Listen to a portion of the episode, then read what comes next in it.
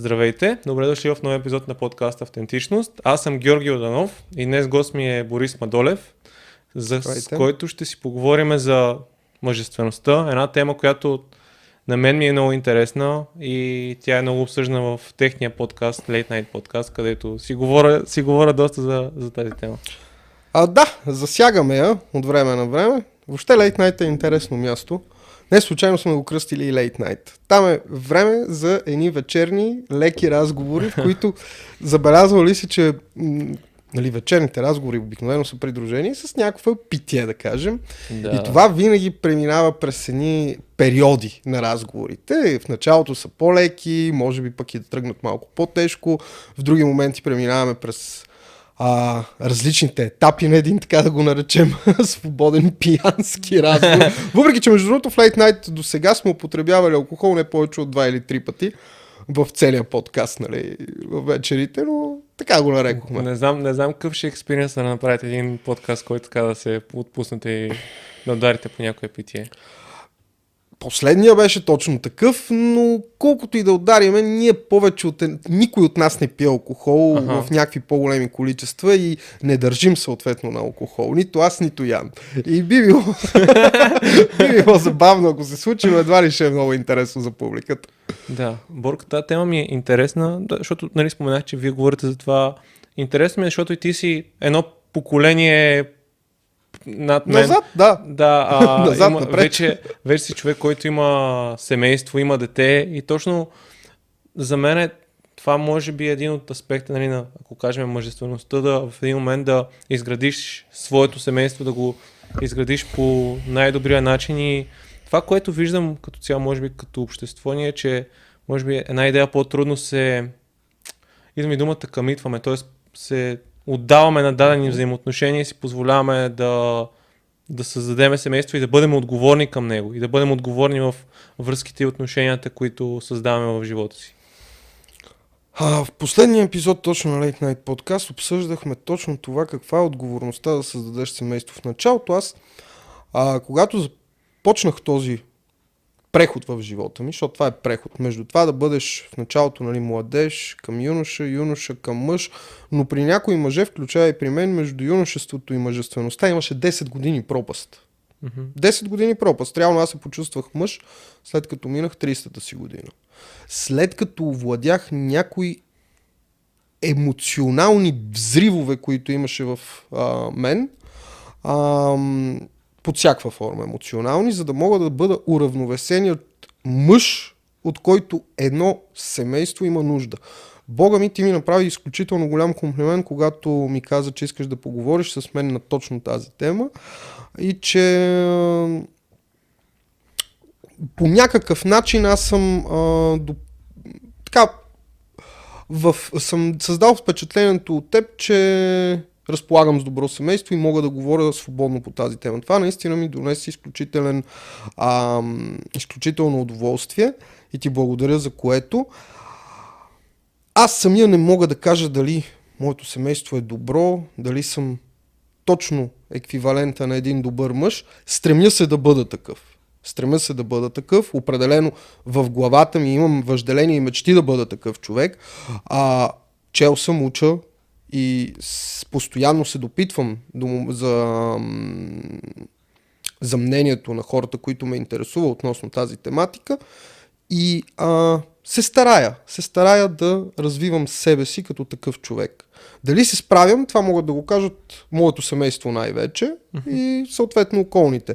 Виждам, че а, и от двете страни има така позитиви, но разбира се има и отрицания, които съответно трябва да, да поправя, ако и аз забележа, че, да кажем, тези моменти са повече от другите, така ако мога да се израза.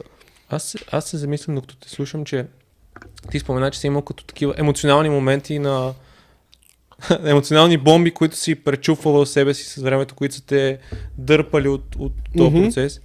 И бих започнал разговора там, реално къде е ролята на нашите бащи в цялото нещо. Тоест, модела, който ние сме виждали, когато израстваме, как ни е повлиял за това, което ние ставаме. Ролята е огромна. Тяхната роля е огромна. По някой път ролята може да бъде Примера може да бъде взет и като отрицателен, и като положителен. Бащите ни са такива каквито са. Дали са перфектни или не, аз съм имал в а, нашото, нашия подкаст а, възможността да говоря за баща ми. Страшно много го обичам, страшно много го уважавам. А, на много неща ме е научил, но и много неща съм взел от него като отрицателен пример как да не ги прави. А, показал ми е как... А, дал ми е примера какъв баща искам и не искам да бъда едновременно. Дали аз ще се справя в тази роля, това е вече друг въпрос. Защото това ще може да го каже моя син след сигурно 25-30 години. А, днес точно като идвах към теб, разсъждавах именно на този въпрос, свързан с бащите. И си дадох сметката, че съм почти сигурен, че и моето дете ще отговори по същия начин. Еволюцията ни кара да ставаме по-добри. Аз се стрема да бъда по-добър за моя син, той ще се стреми да бъде по-добър за неговото дете, дай Боже, ако има такова. А, но винаги ще допускаме грешки и това е най-нормалното нещо. Сигурен съм, че моя баща се е стремял да бъде по-добър баща, отколкото е бил неговия. Обеден съм вътрешно в себе си. Съм, сигурен съм, че според неговата оценка той се е справил. Така както може би и аз нескромно бих си го казал след 20 на години. Но, когато погледнеш отзад, винаги можеш да намериш а, моментите, в които всъщност а, не си се справил. Защото те са всъщност важните. Те са важните, в които да, си дал отрицателния пример и след това обаче си се самоанализирал, за да разбереш, че си дал този отрицателен пример. А, давам ти пример с най-елементарното нещо. Аз се стрема да не говоря глупости пред детето ми по никакъв начин. Чисто вербално. Да по някой пъти аз се изпускам. Бога ми, случвало ми се вчера, даже млъкнах докато карах колата, просто защото щях да кажа една простотия, знаех, че той е отзад. Но това виждаш и мислил съм вече, самоанализирал съм се, че не мога да говоря тъпоти нали, глупости пред детето ми, защото съм го правил.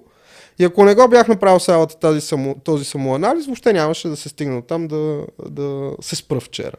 А, а кое те накара изобщо да стигнеш до там да, да правиш самоанализ? Желанието ми да се подобря. Mm-hmm. Няма какво друго да бъде, освен желанието ми да се подобря. Аз имам дълбоко съкровенни мечти, дълбоко съкровенни а, желания в себе си, които някои съм афиширал, други не. Едно от тях е да а, помагам на обществото чрез личния ми пример. Това е единствения начин, по който можем пряко да въздействаме върху околните, чрез личния пример. Личния пример към сина ми, личния пример към хората, които ни гледат, личния пример към дори хората, които се разминавам по улицата. А, искам да дам своя дан за обществото, за да може в края на живота ми по един или друг начин нашето общество и нашата страна а, да е на едно малко по-високо ниво. Едва ли ще бъде заради мен, но ще бъде една малка част от веришката, поради която се е случила дадената промяна, за което ще бъда щастлив и доволен. И какъв беше момента, който се накара да мислиш в тази посока? О, момента той не, не е дошъл веднага, той разбира се се е надградил. Момента в който съм преценил, че трябва да саморазвивам себе си, да спра да преяждам, да, да започна да тренирам, да започна най-вече да развивам себе си. Това е, да развивам себе си като личност. Все още в България думата, т.е. съчетанието личностно развитие някакси е натоварено с негативен аспект, но за мен това е изключително а, позитивно а, словосъчетание, което ми носи много, много позитиви в живота ми, в личността ми професионален план. И не виждам какво е лошото в това да развиваш личността си. И според мен е съществено, защото живеем време, в което интелект е основната ни разменна единица в ежедневието. Вече нали, физическите дадености са, са важни, нали, но работата се става все по-интелектуална. И колкото повече си добър в това да психиката ти издържи, емоциите ти да издържиш, цялостната ти нагласа да е по-добра за предизвикателството имаш в живота, толкова по-нагоре си в пирамидата на обществото. Точно така е. Точно така е. А, психологическата сила е нещо изключително важно. Ам, и е нещо, което човек трябва да, да тренира, така както тренира тялото си. така както тренира тялото си. Да, да се върнем пак към тези емоционални бомби. А, тези емоционални бомби са били много позитивни. Давам ти пример. Случва се, започвам да работя с Тронкен Шредет, отслабнал съм. Това е емоционална бомба. Аз съм променил за примерно две години визията си от 120 кг пич на 70 кг, що года атлет. Това беше емоционална бомба, с която трябваше да свикна дълго време, да мога да овладявам, защото когато ти дадат едно, а, образно казано, Ферари, ти искаш да го караш така, че всички да те виждат. Нали така? Да. Само, че осъзнаваш, че това единствено носи негатив на хората, които те виждат и на теб самия.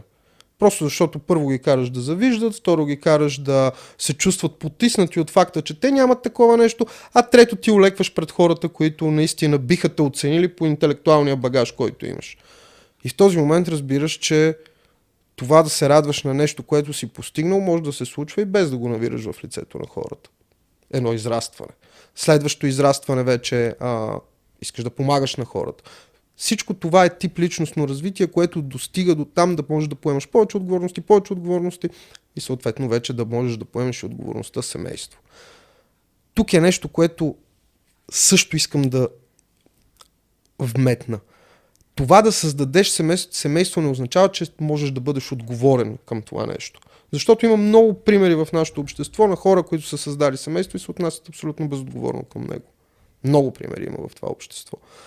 Ам, преди да създадеш семейство, трябва да се научиш да се самоанализираш, за да можеш да станеш по-добър, когато допускаш грешки. Не, няма ли самоанализ, няма ли себеопознаване, ти не можеш да зна... не знаеш какво предлагаш и какво търсиш от срещната страна. Това са, а, това са два много важни компонента. Самоанализа и самооценката и, и самодостатъчността. Защото както можеш да живееш в общност, семейната клетка, така трябва да можеш да живееш и сам със себе си. Както а, го правиш ти в момента. Това е нещо много важно. Това са много ценни моменти, които трябва да, да извлечеш от тези, а, от това време. Много ценни моменти. Самоанализа, самооценката и себе а, познанието и самодостатъчността. Да, трудна дума е това. Ай, като ти заплете езика. Да. Аз, докато слушах се, замислих реално как моето семейство е било, докато аз съм израствал и колко са били незряли, докато съм израствал, защото майка ми буквално е била на 19-20 години, когато ме е родил. Баща ми е бил малко по-възрастен, но е имал неговите си такива вътрешни конфликти и борби и и сега се замислям, те през какъв процес са преминали, как наистина, когато аз съм бил дете, не са били готови за, за тази отговорност.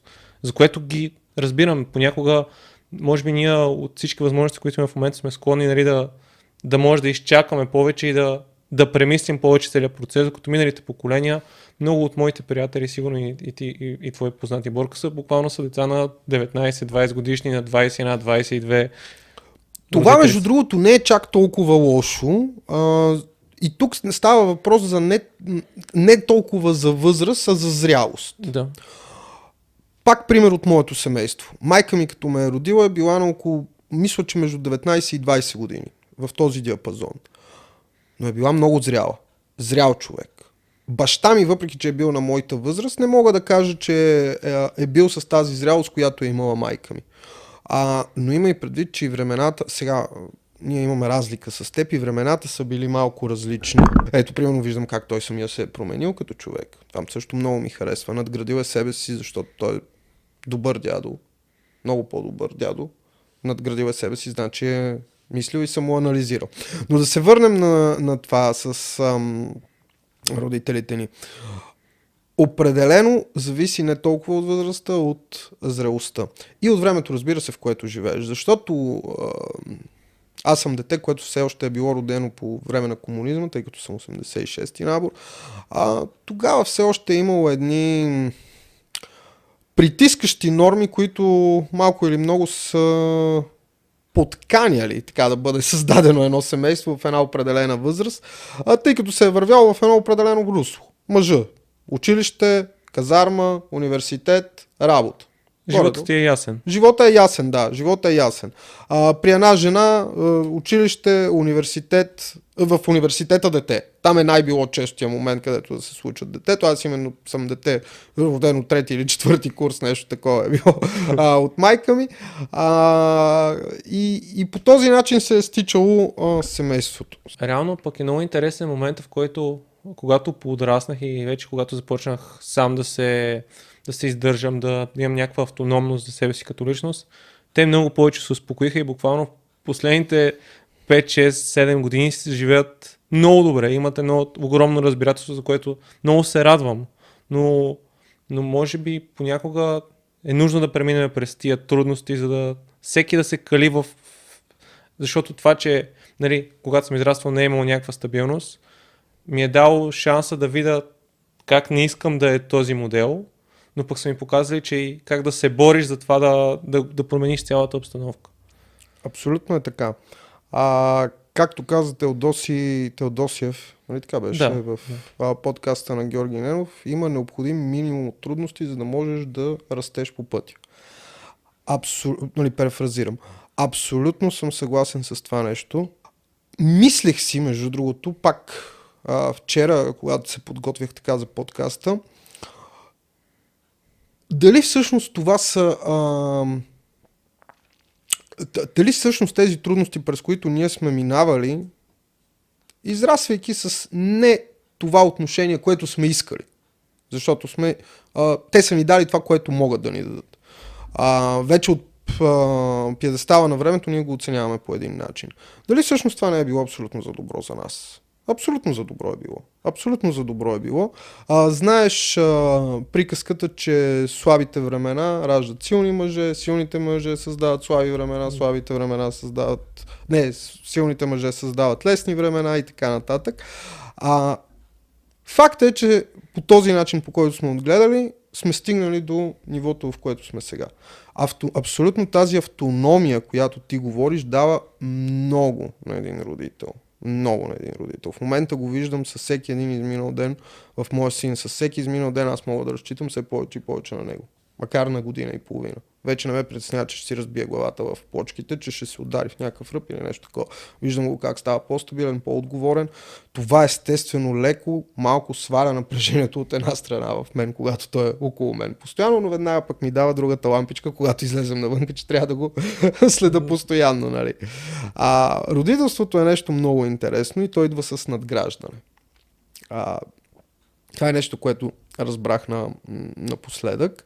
А, хората си мислят, че първата една година е най-трудна, момента до примерно до първите зъби, до първия сваляне на памперси и така нататък. Не, напротив, с всяка една година порастването на детето става по-трудно за отглеждане. Но с всяка една година, ден, месец, ти надграждаш своето ниво като родител. Абсолютно с всяка. И всъщност почваш по-големите отговорности да си по-готов за тях. Ам, Трудно е, но, но е изключително приятно, когато, когато сте тандем с твоята половинка, когато там нямате някакви разногласия и проблеми. Говоря, ви, говоря за най-обикновените битови разногласия и проблеми, които хората сами си създаваме в отношенията ни в семейството. Повечето проблеми ние сами си ги създаваме, Георги. С изневери, с различни залитания тук-там. И всъщност сами прецакваме най-хубавото нещо, което може да ни се случи в живота, а именно това да имаме, поне според мен това, което може да ни се случи в живота, е да имаме едно приятно и качествено семейство, в което да можеш да си починеш. Защото аз наистина мога да си кажа, че мога да си почивам с моето семейство и го правя. Аз го правя всяка, всяка неделя с тях. Да, наскоро една мисъл, която ми свърти главата рано, нали, връзките и партньорството да е да не е бойното поле на живота ти. Имаш друго място, на където да, да водиш тия битки ежедневно. И ако и там трябва да го водиш, нещата стават много тежки. Абсолютно е така. И повечето хора всъщност се стремят да водят битки именно там. Аз а, казвам, че според мен лично семейството е като това да караш тандем, колело тандем. А не да се дърпате в различни посоки. Вие имате една посока. Между другото да караш тандем, не знам дали знаеш, е много трудно. Много трудно е да се хванете равновесие с двама, трима човека и така нататък. А, много е трудно до един момент, докато се научиш да го правиш. В момента, в който се научиш, вече е приятно изживяване. определено, определено това, което каза, беше много правилно. Битки има достатъчно живота, достатъчно вътре в теб, за да водиш и отделно там, където всъщност трябва да си в мир с всички околни. А, споменахме, че рано сме, нали, сме различни поколения и аз съм на етап, в който се опитам да дефинирам какво искам в една връзка, какво търся за себе си. Според тебе, кои са нещата, които могат да те отведат до това да имаш правилните взаимоотношения в, в живота си? Тоест, какви стъпки ти можеш да направиш, за да, за да увеличиш шанса това нещо да се случи, най-общо казано. Какво зависи от тебе, да кажем в случая казваме за мъж, той за жената най-вероятно има доста сходни характеристики, за да... Първото нещо за да пристъпиш към една вече сериозна връзка, според мен е именно това да се научиш да, се, да си си самодостатъчен. Това е много е важно да се научиш да си бъдеш самодостатъчен, защото ако не си си самодостатъчен, то ти няма да си достатъчен и за своята половинка. Това е нещо, това е нещо важно. А, самоанализите и самооценките също са нещо важно. Разбира се, трябва да се трупа и опитност. Няма как да знаеш какво търсиш, без малко или много да се въвлечеш в това да бъдеш на пазара, образно казвам. Да видиш какво се предлага там. Най-малкото. Нали? Изглежда някакси като мръсна дума това, нали, какво се предлага, но трябва да натрупаш опитност в някакви мен е много важно, връзки. както във всяка една сфера на живота, да, да знаеш ти къде си. Тоест да имаш реална себеоценка какви, какви хора привличаш, как, точно какъв, как, да, нали, както го казват в Red Pill, какво е валето ти, какви са, каква стоеност до голяма степен имаш. Което е, разбира се, нещо, което е променливо. Естествено. И то е хубаво да е променливо. Да. Да, абсолютно. Това е нещо наистина много важно. Да знаеш каква стойност имаш, какво предлагаш. А, пак малко в мръсния език на бизнеса ще влеземе. Той е като вид сделка. И няма нищо лошо в това. В, в, в, аз лично гледам на сделката така. Позитив за мен, позитив за теб. Ако двамата с теб ще сключваме сделки. За мен това е важно. Ако искам утре пак да сключиш сделка с мен, ти трябва да видиш, че аз мисля и за твоята печалба. Това е съвсем нормално и при взаимоотношенията между двама души. Какво ще дадеш, какво ще предложиш, какво ще получиш в замяна, как ще се напаснете в бъдеще. И това минава през опитност но и минава през това да знаеш кога трябва да останеш сам. Пак ще дам пример със себе си. Когато приключих дългата си връзка преди, преди, преди тази, в която съм в момента, а, ми трябваха две години. Две години, за да се науча да се самоанализирам, да се, да се, да се науча, че съм си самодостатъчен и да се науча а, какво търся в живота наистина да разбера какво търся. Две години ми бяха необходими, Георги. Тези две години прекарах в работа върху себе си. Постоянно само в работа върху себе си. Да, по време на тези две години имаше мимолетни изживявания, но тях ги наричам опит. Тя ги наричам опит. В нито едно от тези мимолетни изживявания аз не съм залъгвал партньора си, че ще влезем във връзка или нещо такова. Напротив, му казвах му съвсем спокойно на дамата, момичето или там с който съм излизал, че това са просто моменти, в които си изкарваме добре и нищо повече и че не съм готов за връзка. Винаги съм бил откровен в това отношение, докато преди това не е било така и съм видял ето как съм надградил себе си в случая. Бил съм и от едната страна от хората, които, нали, да кажем, са заблуждавали по някакъв начин, без да са имали сериозни намерения. Бях и от другата страна и виждам, че второто, втория начин има огромни позитиви, защото хората ценят много повече откритостта и откровенността, макар и да ги заболи. Повече я ценят, защото ги боли много по-малко, отколкото в другия вариант. Да, и искреността е едно от най-важните качества, които можеш да развиеш първо за себе си. Първо да си брутално искрен със себе си, да, да, да, да разбереш какво се случва с теб и да си да не, да не, да не отиваш посоката да се или да се самосъжаляваш, или да си кажеш, аз не съм виновен, тук другия човек е виновен. Но отношенията, в които влизаме, както другия човек има отговорност, така и ние имаме. И ние сме нужни да поемем нашия, нашия момент. И аз точно за това те питам и, си, и, и ми е интересна тази тема, защото последните 4 години поради едни отношения, които не се получиха, искаха да се получат чисто любовни, те ме отведоха върху това да, да се фокусирам върху себе си. Последните 4 години бях много да ходя на терапия, да, да развивам нещо свое, да, да, да, буквално да си стана самодостатъчна личност. И сякаш за първи път виждам, че ако вляза в отношение и вляза във връзка, аз съм стойностен човек. Тоест аз за себе си имам тази увереност, че съм човека, който може да донесе правилното отношение, да... Като цяло съм доволен от момента в, в живота си, в който съм. Според мен това може би е един от добрите критерии да, ако искаш да влезеш в сериозни отношения. Абсолютно съм съгласен с теб. Това е даже един от много важните критерии. Е, като че ли първата на първия, първата ти оценка за това да разбереш къде си в израстването си.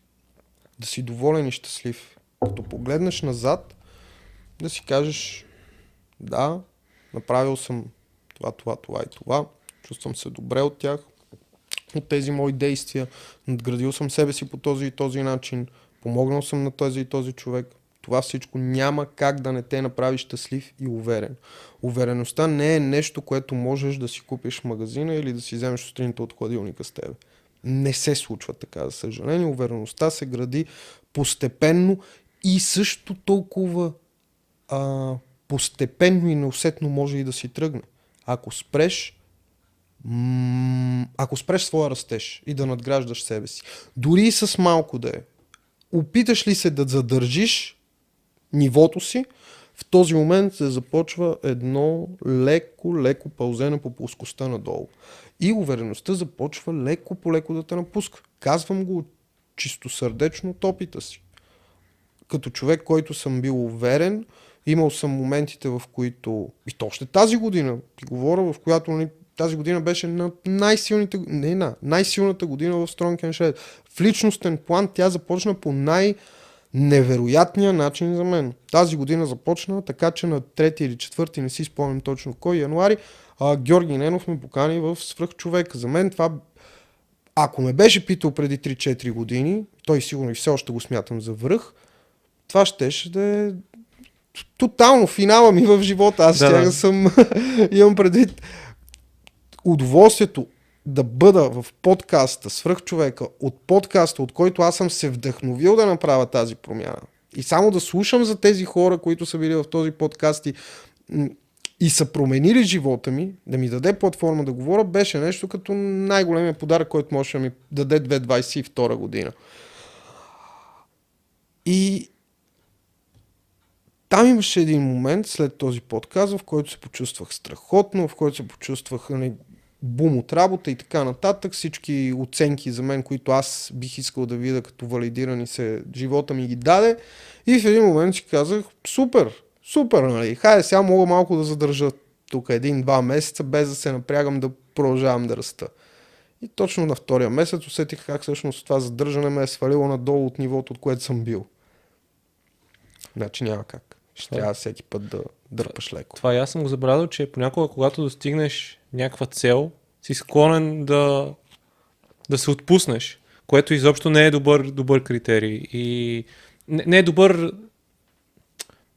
начин по който да действаш тия момент, защото много бързо може да се разочароваш от това, което се случи. Защото живота много скоро ще даде ситуация, в която ти няма да се справиш и ще почне съмнението в себе си, ще почне това да...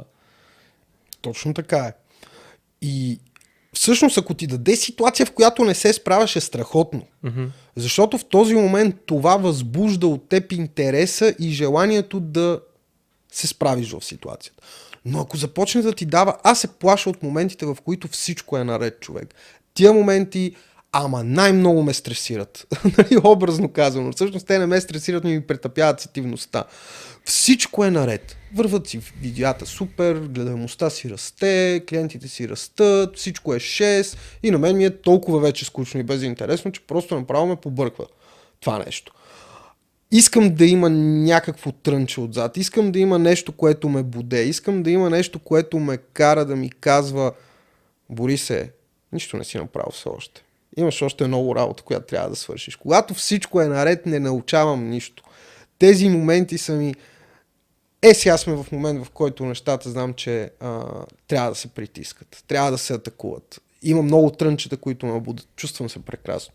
Чувствам се страхотно в тези моменти. Чувствам се жив, чувствам се, а, че, чувствам се пред, предизвикателството го виждам постоянно пред себе си. Когато не го виждам това предизвикателство, а, не знам, не се чувствам окей. Okay. Нещо, което от разговорите ни с Ян адаптирах за себе си е това, че стреса, когато нараства в живота ни, ние се адаптираме към него. И точно то това е плавния процес да се адаптираш на още още работа, стрес, напрежение, отговорност, за да можеш да станеш още по-добър. Защото преди 3 години си имал един прак на търпимост, докато сега този прак е на друго ниво. Така работи природата, чрез еволюция. Така работим ние, защото сме част от природата. Съвсем нормални закони в живота. А, точно така е. Ставаме по-адаптивни, по-гъвкави, по-можещи. Това, което миналата година сме правили за месец, тази година го правим за седмица, ще го правим за, за uh, ден след една-две години.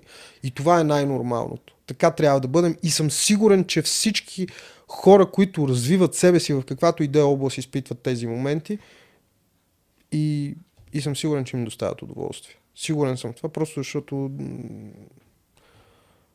просто защото съм бил и от двете страни и съм видял кое носи, кое, кое колко количествено щастие носи. Да. Така да го кажем. Така да го кажем. А според теб в изграждането на една връзка, да кажем, защото може би това е един от, един от трудностите на, на поколението ни да, да изгради стабилна връзка. Според теб, кои са основните неща в началото, които е добре да се... Когато започвате, едно от основните неща, според мен, е откровенността и откритостта на първо място. Ако говорим за стабилна връзка, ние в Late Night Podcast разделяме нали, на първа среща, втора среща, как минават различните етапи в едно опознаване. Ам, когато вече става въпрос, сте минали тези етапи вече градите една силна връзка, откритостта и откровеността е нещо много важно на първо време. Както към себе си, така и към околните. И в случая към човека, с който си решил. Другото нещо, което откроявам за себе си в моята си връзка, това е комуникацията. Комуникацията е също нещо много важно. Да можеш да поставиш граници с лично свой. Такива, които тук е момента да кажем, че тези граници могат да се прекрачват. Поне в моето семейство те могат да се прекрачват и в живота аз ги наричам компромиси. Когато някой излезе извън границите ти и направи нещо, което не е окей, okay, но все пак се случва. Това е нещо, което е нормално и се случва. Да направиш компромис, да простиш. Е, тук говорим за най-елементарни е, битови неща, които обаче, натрупвайки се във времето, те могат да преобърнат. Да преобърнат, образно казано, а, колата, в която се возите. Ам, това да говорите кое е окей, okay, кое не е окей okay в една връзка. Най-нормалното нещо е. А, аз комуникирам много с моята жена, а, разговаряме постоянно на всякакви теми и от време на време, когато сметна, че е окей, okay, разбира се, разговаряме и на теми свързани с, с границите. Дори ако щеш граници в секса, дори и там, а, трябва да знаеш на, на партньора ти от какво му е хубаво и какво не му е хубаво и какво не е окей, okay, какво той търпи само защото примерно ти си, на теб ти харесва. Просто да ти го правиш. Да, просто ти го правиш и тя, защото те обича или ти, защото я обичаш, го търпиш. Трябва да има неща, които да се, а, за да се надгражда връзката, просто да си ги кажете съвсем спокойно и да можете да си ги кажете тези работи. За мен комуникацията е много важна. Много важна с партньора. А, и това го правиш още в началото. Аз реално поставих моите граници още в началото, като разбира се с времето те се разширяваха. Съвсем нормално с човек, който не познаваш и познаваш от две-три срещи, да имаш едни граници, с човек с който живееш и имаш създадено дете, вече да имаш съвсем други граници. Това е съвсем нормално. Ам... Друго важно нещо, което мога да откроя е, разбира се, аз го казах, това е честността и джентълменството са нещо изключително важно, макар и с това да е с половинката, с която вече живееш няколко години или сте създали семейство. В твоите представи какво е джентълменство? А, това е много интересен въпрос. Джентълменство. Защото ще ти дам мал... ще кажа нещо. Да. Виждам го, че и, и, и при теб и при много го има това като отношение. Дори в момента не говоря към жена, говоря примерно когато си пишеме или когато чисто в първия контакт ти показваш уважение. И то понякога е доста невербална комуникация. Виждам го и е, и е определено нещо, което го имаш в, имаш в себе си и го развил като качество. Абсолютно съм съгласен, че джентлменството не е нещо, което да демонстрираш само срещу противоположния пол. Това е нещо, което да демонстрираш в отношенията си с хората. И да го кажем така, това е уважение. Хайде да го кажем по български. А, аз се отнасям с другите така, както искам да се отнасят с мен, макар и те да не го правят по този начин. Това е правило в живота ми, на което ме е научила майка ми. Прави това на другите така, както искаш да го правят те към теб. Аз ми е приятно да получавам а, уважение и едно а, културно държание срещу себе си. Искам и да го демонстрирам. Няма как да го изисквам от другите, ако не го демонстрирам с личния си пример. Второ, от гледна точка на отсрещния пол. Това ми носи в миналото ми е носил изключителни позитиви. Давам ти пример, аз ти споделих в предварителния ни разговор, че вчера бях на семейно събиране. Там а, беше братовчетка ми, тя е младо момиче, на около 21-2 години, изключително красива. Лафиме си с нея, много приятелски. Викам, какво става? Нали, като един батко, как е, има ли гаджета, това, онова. Мине, батко много са тъпи. Към чакай сега, дай да, да го дефинираме това, защо така нали, казваш. И ми разказва една история. Най-прясната история. Изли, излезнала с някакво момче, което още на първата среща е обяснило колко му била симпатична и как ще да й плати сметката, защото му е много симпатично, но по принцип той не правил така.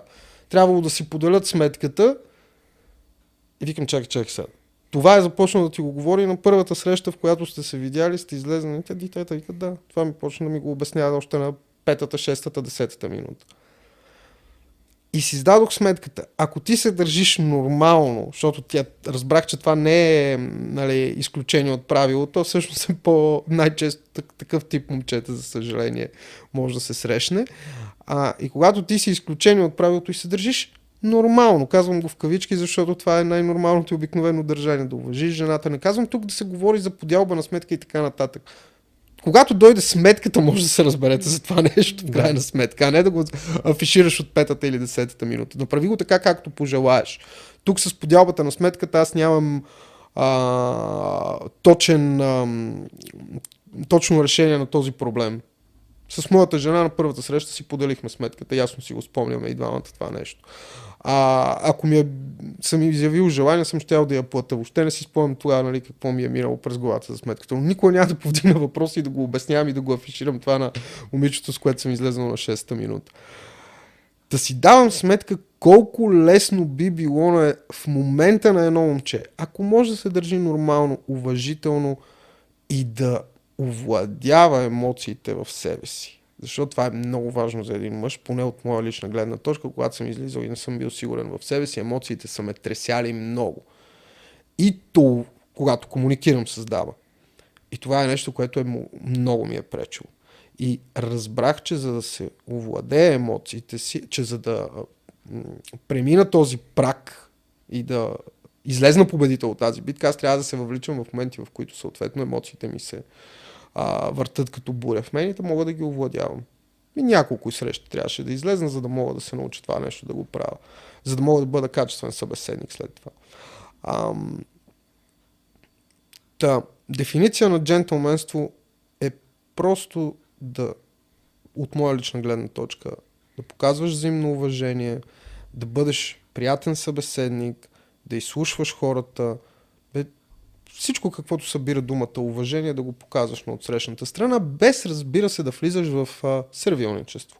Без да влизаш в а, угаждане, нали, в това да раздуваш границите си само за сметка на това да те харесва. Да бъдеш харесан, да. Да, да те харесва. Нуждата да бъдеш харесан определено не е...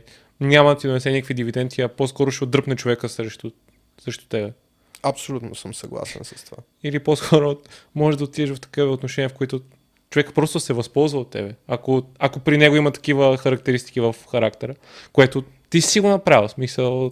А пък ти не можеш да го видиш и не можеш да го разпознаеш това възползване, да, абсолютно, ти си виновен за това нещо. Поне би било грешка да търсиш в другия е, проблема, защото ти на другия не можеш да влияеш, не можеш да промениш. Знаеш, кое си мисля, че нали, вие наскоро ние с Саги си говорим много нали, за ред има и, има и положителни неща, има и негативни неща.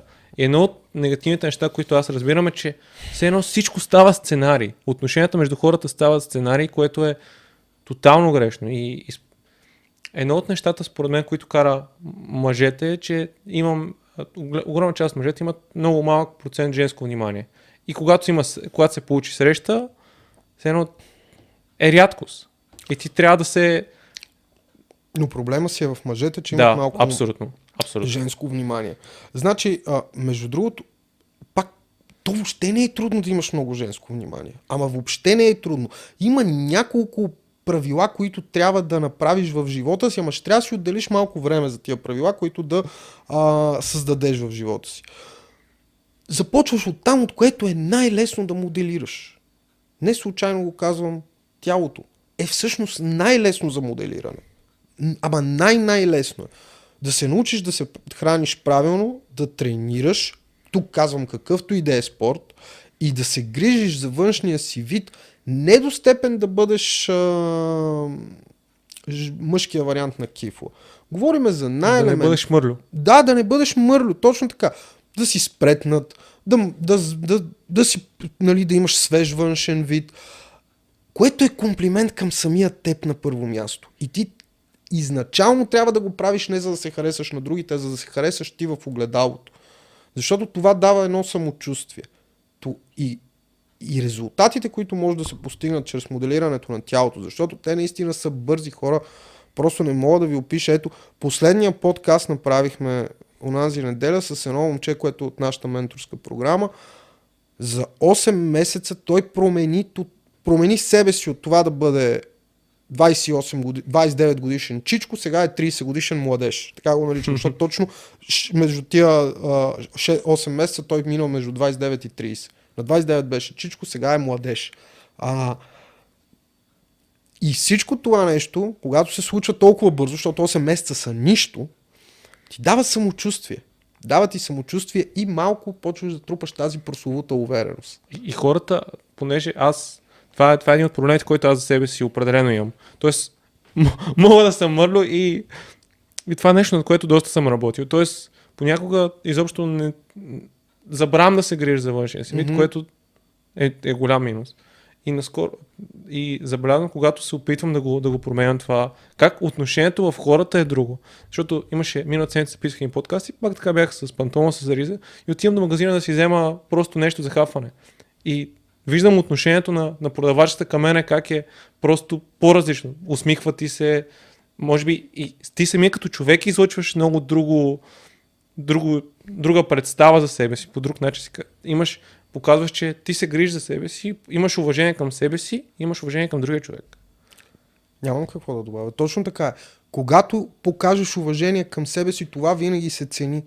Просто защото не се среща толкова много в, в модерното общество. И тук пак казвам, не е а, смисъл да си купиш скъпа тениска, скъпи дрехи или нещо такова. Смисъл, защото так, голяма част от момчетата, по-младите, които ни гледат, всъщност разбират, че това да се грижиш за себе си е да си подстриган, назобан и да носиш дреха, на която да и се вижда марката от 420 км. Не е в това смисъл. Смисъл е да се чувстваш добре в кожата си, да си поддържан до степен да показваш уважение към самия себе си и към околните, тъй като все пак те, те също те виждат, да си спретнат, да си спретнат. Това е нещо много, много приятно. Ти може да си спретнати с тениска и къси панталонки, може и да си мърлю с риза и с панталон. Буквално е така. Да. А, няма да давам примери от, от обществото. А, и това е нещо, което може да промениш е така. Буквално може да станеш днес, като отидеш и да се промениш. Но другата сутрин да си много по-различен човек от това ниво, което си бил тази сутрин веднага ти дава увереност, стъпало, на което да стъпиш. Следващата увереност. Примерно имаш 10 на 15 кг излишни. Ако нямаш парите да си наймеш треньор, има много информация в интернет. Или пък другата крайност, да си прекалено слаб. Да не, примерно да, да пренебрегваш. Да. Точно така е. Безспорно е така. В нашата програма имаме такива момчета. Аз малко говоря по този проблем, просто защото аз не съм минал толкова нали, през него. Да, не е твой процес. Не е мой процес. Но в края на сметка, тъй като работя с такива а, а, момчета и виждам колко по-трудно е на този процес, отколкото свалянето. Бога ми, казвам го чисто сърдечно, това е по-трудният процес. Качването. А, и в двата случая, а, в двата случая а, бих казал, че влияе на самочувствието. Процеса, когато е в положителна посока, ако ти е нужно да сваляш, да свалиш, ако ти е нужно да качиш, да качиш, да го направиш умно. В 21 век живеем. Информацията е като река пред нас. много малко е нужно, за да можеш да отсееш правилната информация. Аз това, това ми е изключително неприятно, като някой каже, имаме толкова много информация, хората не могат да я отсяват има елементарни журналистически похвати, които са известни, за да може да се оцени информация. Елементарни са. Нали, тук става въпрос да влезеш в доказани източници за информация, да видиш няколко източника такива, да сравниш информацията, да видиш логичния път, по който са достигнали до нея и вече оттам, оттам да си направиш анализа дали тази информация е адекватна и вярна или не. Нищо повече не се изисква. И след това вече започваш да действаш. Второто стъпало, след като промениш визията си, стъпваш вече и върху него на второ стъпало на увереност. Трето стъпало, може би а, мотива, с който си я променил, не е бил най-великия, да кажем, но с това нещо ти променяш здравето си. Начина по който изглеждаш, кожата, а, визията, енергията, която излъчваш. След това започваш да променяш по-трудната част, защото тия всички стъпки на увереност са донесли и това ти да си се развил ментално до някаква степен. Виждаш, че усилията, които влагаш в, една, в единия, другия, третия процес носят ти успехи, следователно това отново надгражда увереност в тебе. И ти си кажеш, окей, мога да се впусна в някакво друго приключение, да използвам същите принципи и да, се, да надградя още повече своето стъпало в увереността, в стълбицата на увереността. И така за няма и една година, буквално няма и една година, може да бъдеш коренно различен човек. И валюто ти вече да е коренно различно. Коренно различно. Защото сега да си кажем честно, жена ми ако ме беше срещнала с валюто ми на 28 години, съм сигурен, че нямаше да ми обърне никакво внимание и бих я разбрал. Не е проблема в нея, проблема беше в мен. Не в нея, не че тя е материално а, ориентирана. Напротив, жена ми въобще не е материално ориентирана. Но в крайна сметка аз бях една нежелана партия. Да. Бих бил нежелана партия от гледна точка на самия себе си. така че това е най-нормалното нещо в момента да ам, в момента да развиваш и да продължаваш да развиваш а, качествата си, за да надграждаш. А, аз точно това си го мисля на един от курсовете, кой, който ходих на NLP и то там обясняват за двата типа мотивация. От, т.е. от е мотивация, в която нещо не е наред с живота си и ти не искаш вече да си там, а искаш да, да се изтръгнеш по всякакъв начин. И в началото, според мен, при 99% от хората е това. Имаш кофти обстоятелства, които те дърпат назад, и ти си кажеш, аз повече тук не мога, смисъл, искам, искам да се махна. Докато в един момент мотивацията става към, поне в, при мен в момента в професионален, в подкаст план, в личен план, е аз искам това, което имам да надградя. Аз съм доволен с това, което имам със себе си, но знам, че мога повече. И стъпките се, стъпките се променят. Не, не бях чувал тези принципи за мотивацията, но съм абсолютно съгласен с тях. От и към абсолютно така е. В началото, наистина, може би при по-голямата част от хора е от да се откъснеш от болката. Болката е страхотен учител. Пак сега, като идвах насам, едно от нещата, които един мъж трябва да научи в живота си, за да бъде мъж, лично според мен е това, е да не се страхува от болката. И да не я избягва. Което може би в отношенията е да те реджекнат, т.е. да те да ти откажат, така е. да те отхвърлят. Да те отхвърлят. Точно така е. Не, и най-нормалното нещо е да бъдеш отхвърлян. Това е нещо най-нормално. Няма, замисли се, а, мъж на света, който всяка една жена да го хареса. Да вземем за пример скалата. Топ атлет, топ перформанс, топ а, а, каквото се сетиш, бизнесмени, какво ли. Абсолютно съм убеден, че той не може да спи с всяка жена на този свят. Абсолютно убеден съм, че има жени, които не са... Той не е техният тип и няма да, по каквито и да е причини, няма да си легнат с него. Така че трябва да разбереш, че не могат всички жени да те харесват. И е най-нормалното нещо да бъдеш отхвърлян. Както ти не харесваш всички, нали? Най-нормалното е така. Това да се случва. А, така че не трябва да те е страх определено от реджектването, от, от отказа и напротив трябва да се въвличаш в него и той може да бъде страхотен кос в ръцете ти. Защото отказът и начинът по който ти ще го приемеш влияе много на, на това как околните ще те възприемат. Това да ти кажат не и ти да излезеш, защото повечето пъти къде чуват мъжете не? Повечето пъти или в социалните мрежи, или някъде където отиват да а, комуникират с някоя дама в компания.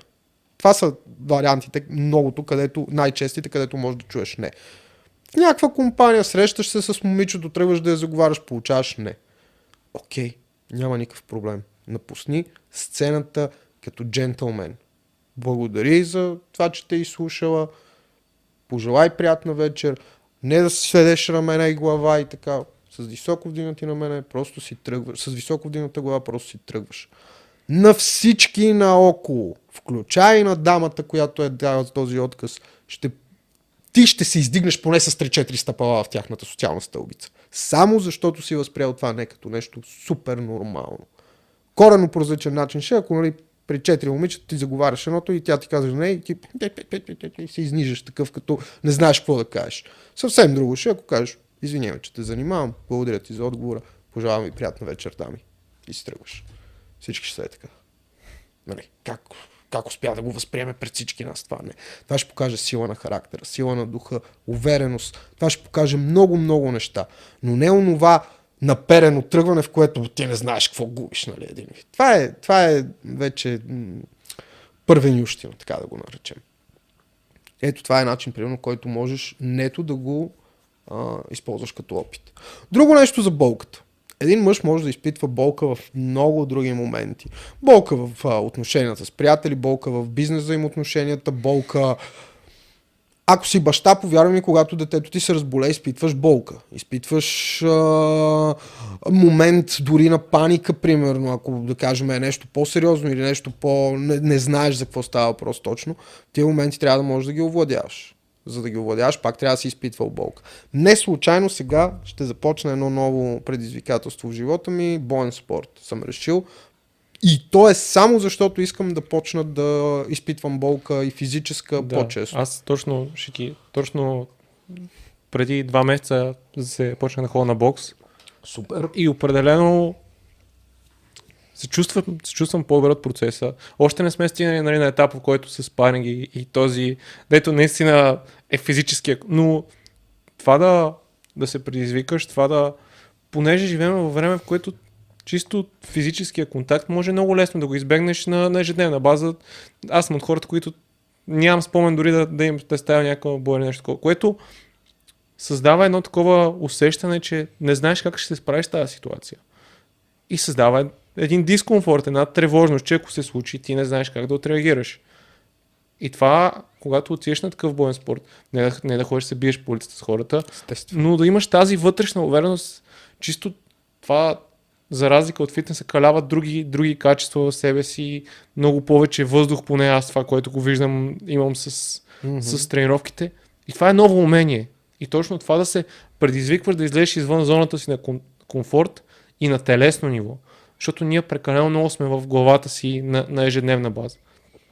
Абсолютно съм съгласен с теб. Трябва да се научим да канализираме енергиите, трябва да се развиваме в... Аз лично за себе си, ето на 36 години осъзнавам, че трябва да се развивам и в друг спорт. А, искам да изпитвам от време на време и малко болка. дори физическа, такава, която да ме стимулира. Има нещо, което много ми отвори очите, Ян, човек за бокса, защото аз съм се насочил към този спорт. Повечето хора, казва Ян, поемат, когато тръгнеш да ги удариш, си затварят очите. Това е чисто инстинктивно. Mm-hmm. Нали, тръгваш да Макар и да има някакви отклони или нещо, с което се предпазиш, то инстинктивно очите ти трябва да се затварят. Той вика, аз не си затварям очите. И това ме прави един от а, по-добър, за да избягвам по-бързо ударите. Това е нещо, което искам да се науча да правя. Да не си затварям очите, когато тръгна да ме ударат.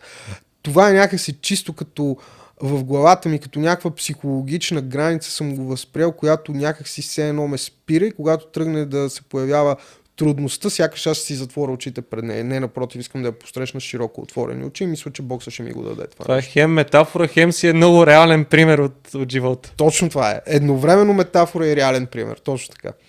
Mm-hmm. И... А и искам да, да бъда и пример за сина ми, защото сега съм му пример до някаква степен с фитнеса, с това, което правя, но искам да му покажа, че това е нещо важно. Боже, на това дете какво му се пише? Аз... Не, защото вече на година и половина обсъждаме вече два-три спорта, на които ще го запишем да. и няколко курсове. А, забелязвам много, че именно така родителите, на които искам да подражавам, именно по този начин се отнасят за децата си. Много ми харесва това а, записват ги на няколко спорта, няколко различни курса, в които да може детето да развие своите таланти или пък първо да ги открие, разбира се. Това са важни неща. А и така му създаваш заето ежедневие и няма да мисли за глупости което е много важно. Да, но според мен трябва да има някакъв баланс, да не е мисъл, само от задача на задача, а да има и време да, да си бъде дете, да си преживее тия неговите си неща. Безспорно. Абсолютно съм съгласен с това а, мнение. Абсолютно така е. Детството е нещо невероятно. А, трябва да се изживее в пълнота. Всяка, всеки етап на възрастта е така. Един от най-младите ни а, клиенти в менторската програма, той е на само 15 години. На 15 години започна, сега е на 16 години. А, много съм горд с това момче. А, всека, всеки месец пътува от Канзанлък до тук той има точно проблема с качването.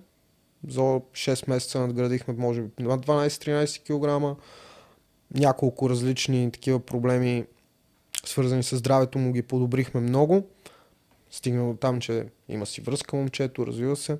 И иска съвети, разбира се, от мен в тази посока. А, и нещо, което му казах, тъй като това може би му беше първата връзка, която започна. Казах му, наслади се. Наслади се, бе, човек. Не дай да мислиш сега. Ред пил, как ще отговоря, тъпоти. Това викам се пълни глупости, което в момента ме питаш. Разбираш? Наслади се, разбираш. Аз говоря с него на един малко по-висок език, защото той не е типичен 16 годишен. А, той е момче, с който може да се говори така, както си говорим на двамата с теб. И, и ме разбира, което е най-хубавото. И му казвам точно, наслади се на тези години. Това, това са първите ти любовни трепети ако сега не им се насладиш, кога ще му тръгнеш да им се наслаждаваш нали, след години? И да, можеш да стъпиш като ред пила, като основа, да, да не те вземат за канарче един вид. Но просто се наслади и бъди джентлмен във връзката. Покажи себе си такъв какъвто си, защото той е страхотно момче. Пее, рисува, свири на китара, ходи на фитнес. Отличен ученик. Нали, на база на другите 16 годишни, които може да видиш снимани така в огледалото с а, някаква сериозна физиономия, той се отличава брутално. Би била една страхотна партия, съм сигурен, за повече от 50-60% от младите дами в а, България. И за качествените млади дами имам предвид. И затова му казах да избяга от тези тематики, свързани с Red Pill. Нека да стъпи на тях като основа. Хайде, не като основа, като едно допълнение, но въпреки това а, да се наслаждава просто на тези любовни трепети. Защото няма да ги изживее още много пъти. Да. А, мене ми е интересна темата за емоционалното. И какви други примери би дал в, в тази посока на неща, които ти го нарече нали, емоционални бомби, които са били с тебе през... Знаеш ето какъв друг пример бих ти дал. Свързан с ам, овладяването на сексуалната енергия. Okay а, свързан с овладяването на страста. Задавал съм си въпроса, страста емоция или чувство е?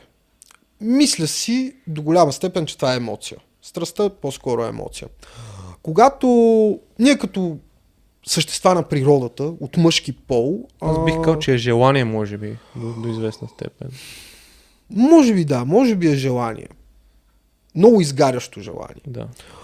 Като същества от мъжки пол имаме своите а, сексуални нагони, които макар и да си в сериозна връзка, може да се възбудят като въжделение от теб по една или друга причина към друг човек. Говориме чисто за сексуално желание.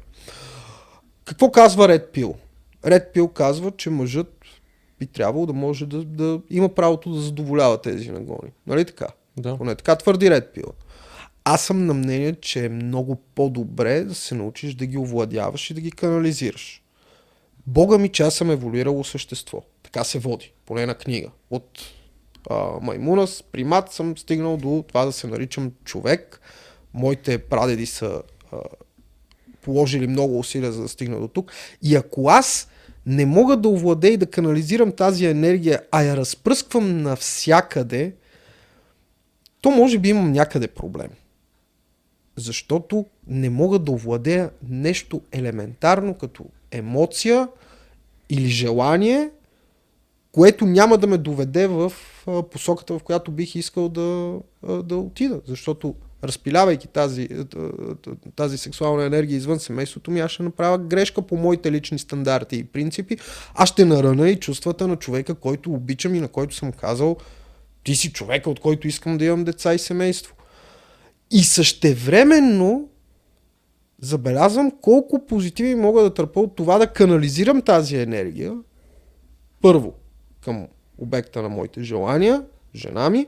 Второ, към това да я канализирам от вид сексуална енергия към вид енергия, която да претворя в работата, в тренировките си, в мечтите си, в целите си. Уважавам хората, които разпръскват тази енергия и смятат, че това е начина с който могат да просперират, но за лично мен, а, но според а, моето мнение, трябва да овладяваме, да я канализираме и съответно да търпим позитивите от това нещо, а не да търпим негативите, защото именно тук се получават основните разриви, при които започва да се води битка в семейството. Защото Знам, когато има трети или четвърти човек във връзката, вече нещата стават... Не го осъждам, но не го разбирам за моя живот. Наистина не го разбирам. Едно от това нещата да съм джентлмен означава да държа на думата си и да държа на избора си. Моята жена е моят избор.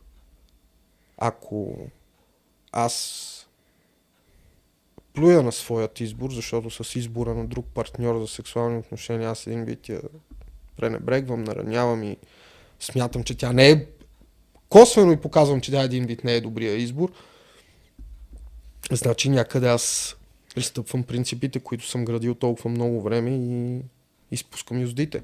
И съответно, не, не говоря на, нали, на жената, изпускам юздите в семейния си кръг, изпускам юздите върху себе си. В своя контрол. Своя контрол изпускам, именно това е. И в моя живот аз не, не, не искам да си го Един от доводите, който съм чувал от хората, които нали, защитават полигамията и тези отношения, е, че реално различните хора могат да, да задоволят различни твои потребности, което често казвам аз не го възприемам, защото ти си избрал един човек. Но всеки, всеки прави своя съзнателен избор. Именно за това казахме, че света е интересен именно поради тази си различност. Бога ми, може би при тях наистина това е факт. При мен аз съм достигнал до извода, тъй като отново пак казвам, аз работя изключително и само на база личен опит. А, всичко това го говоря, защото съм преминал през това да изневерявам. И знам как съм се чувствал, когато изневерях, как се е чувствал партньора ми, как се е чувствал, съм се чувствал аз, когато съм изневерявали, защото съм бил в такава позиция. И съм си казал, не, не, не, това не е за мен. Не ми е приятно и от едната страна съм изневеряващ, не ми е приятно и да бъда на ранение. И от двете страни болката е абсолютно неприемлива на фона на удоволствието, което се получава. Премерваш го. Премерваш го. Просто го премерваш и го слагаш на собствените си везни, каквито и да са те, морални или а, каквито и да са те. Избирам по-малката, не по-малката болка, избирам щастието. Едното ми носи щастие, другото болка. Много е лесно да се, да се направи този избор в моята лична гледна точка. Ако в живота на някой друг неговата везна е в противоположен аспект натежава, няма да го съди. Да. Но всеки прави собствения избор за живота си, но е нужно да понесе после последствия отговорности за това, каквото, си, си надробиш. Така е, така работи живота. Като карах насам се зачудих. Смяташ ли, че едно утопично общество първо е възможно и второ би било интересно? Дали утопията в едно идеално общество не ни казва, че ние сме на финала. Какво визираш под утопия? А, под утопия разбираме едно общество, в което връзките са прекрасни, взаимоотношенията между хората са невероятни, няма войни, няма болести, няма хора, които прецакват други хора. А, има една а, едно прекрасно разбирателство и всичко върви прекрасно и розово в живота. Няма войни. Според мен едно от нещата, които ни позволява да оценяваме нещата, които имаме, е сравнението. Тоест, ако всичко е прекрасно, ние в един момент ще спреме да го оценяваме, ще, ще го приемем за норма, за то, нали, когато пулсът изпре една права линия, то буквално ще, ще стане според мен абсолютно същото. Равносилно е май на смърт на обществото. Да. И аз до, там, и аз до, тази, а, до този резултат достигнах и си Пр- като... Препоръчвам ти, ако, ако се интересуваш художествена литература, да прочетеш Прекрасния нов свят на Хъксли, mm-hmm. която е точно един такъв тип той е нали, антиутопия. По-скоро описва света, в който всички нужди на хората са задоволени и как те в един момент спират да изпитват и всичко се превръща в удоволствие. Mm-hmm. И според мен, а, сега наскоро четох а, на Виктор Франкъл, а, едни есета негови. И той описва много интересния процес, когато хората а, загубят ли, смисъл в живота си, мисията си, това нещо, което да ги движи, че те отиват веднага към удоволствията. И според мен е, нали, точно това да търсиш различни партньори, да търсиш различни стимули, които да ти запълват тия потребности, показва, че ти имаш нещо в тебе, което липсва. Защото имаш някаква липса, която искаш да запълниш с, дали ще е с някаква форма на зависимост, която е алкохол, наркотици, секс. Mm-hmm. И това е, това е добре да си го зададеш като въпрос. Това защо го правя? Дали има нещо, което в мен липсва? Безспорно е така, безспорно е така. Съгласен съм с теб. и аз съм на мнение, че в едно общество, в което всички нужди са ни задоволени, ще бъде края на цивилизацията един вид и сигурно скоро това общество ще, ще приключи съществуването. Те със сигурност ми така, така просто мисля. Шареността и разнообразието в този свят са нещо наистина много важно. И съм си задавал пак този въпрос, свързан с как, дали е добре устроен света, съм се питал. И всеки път достигам до един и същи отговор. Света е перфектно устроен, за да може ние да растем в него. Перфектно устроен, за да може да израстваме. Постоянните предизвикателства, постоянните трудности, които си създаваме или живота ни предлага, са една прекрасна почва за това ние да развиваме, да се развиваме като личност. И според мен едно от най-силните качества, което може да имаш като човек, е да разбереш кои са нуждите, които твоето време има и да се опитваш да ги запълниш. Тоест, дали ще е в бизнес отношение, дали ще е в подкаст, да говориш за темите, в които наистина хората ги вълнува и хората в днешно време имат нужда и потребност да чуят информация в, в тази посока. Много правилно го каза. Много правилно го каза м- хората имаме много близки и еднакви проблеми, между другото. А, един от големите проблеми в нашето общество може би проистича от това, че всички смятаме, че сме уникални, а, невероятни. То до някаква степен е така, но същевременно и всички имаме много близки, еднакви и сходни проблеми. И е, реално това да говориш за проблемите си е, в момента е едно от нещата, с които можем най-много да помагаш на хората. Най-малкото, за да им дадеш представата, че не са сами в проблема. Че не са сами там с това, с което се сблъскват и да си кажат, а, ето, има и друг човек, който има сходен на мен проблем. А, ето, има и някой, който го е преодолял. Ами, чудесно, хайде сега да всички да видим как го е преодолял той. Добре, този подход, който той е използвал, не ми харесва, но все пак ще използвам тези, тези, тези платформи, които той ми дава, за да може да преодоляя проблема, измислям свой подход или копирам неговия и вървим напред. Много хубаво каза с проблемите на времето. А сега с въпрос към теб. Смяташ ли, че проблемите на обществото и на индивида са се променили много с времето? От което записваме историята. Горе-долу. Ами, смятам, че в момента сме в етап, в който чисто информационно сме на...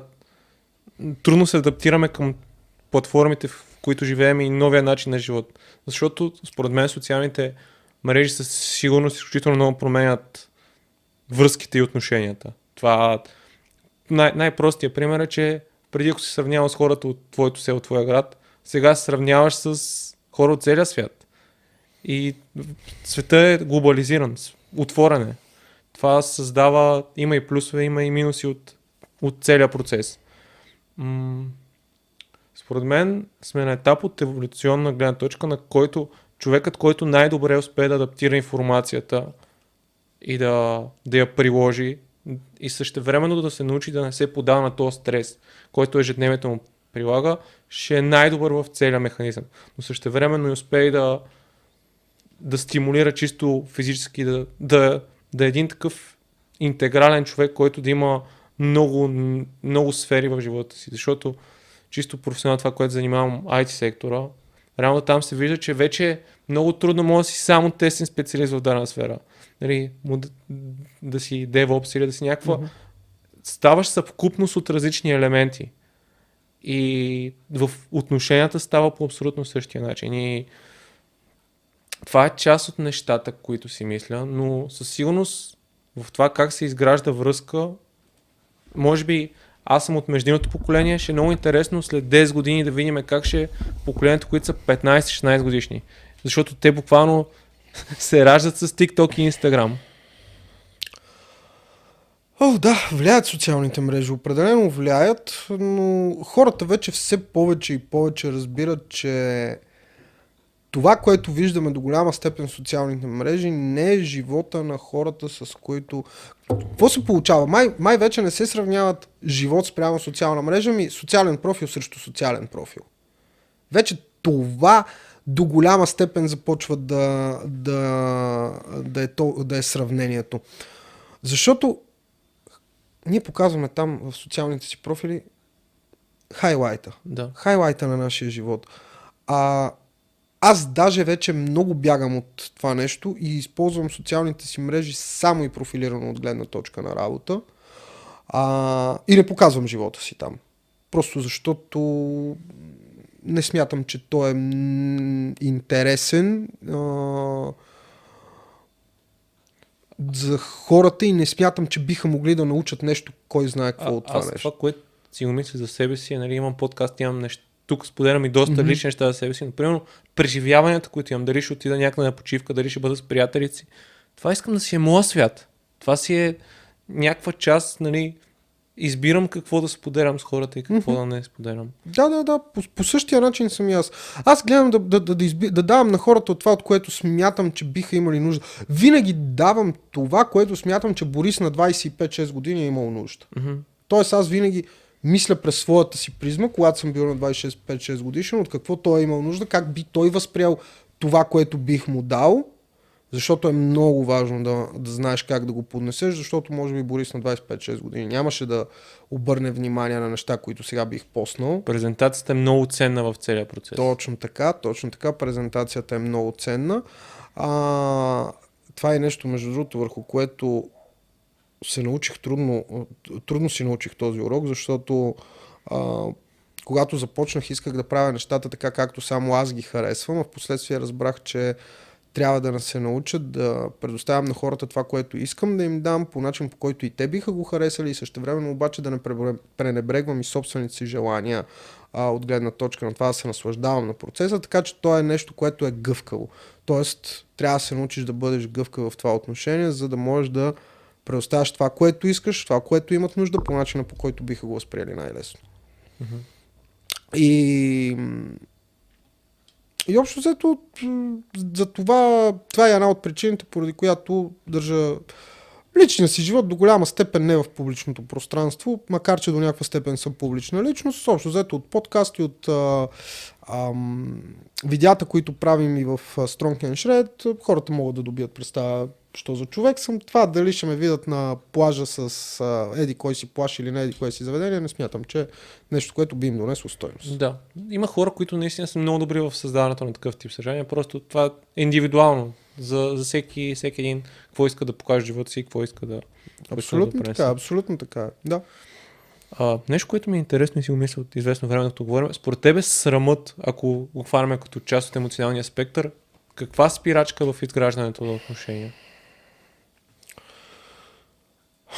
Ми срамът е голяма спирачка, може би, в изграждане. Казвам, може би, защото аз не съм се сблъсквал пряко с такъв тип трудност, да ми е а, неудобно от а, мен самия в случая. Защото то срама първо, да, да първо се... е насочен към... А, той произхожда от неувереност. Срама би трябвало да произхожда от неувереност. А, съответно, ако трябва да го разреша аз това като личен проблем в себе си, бих се въвличал постоянно в ситуации, в които би ми било неудобно и да се срамувам.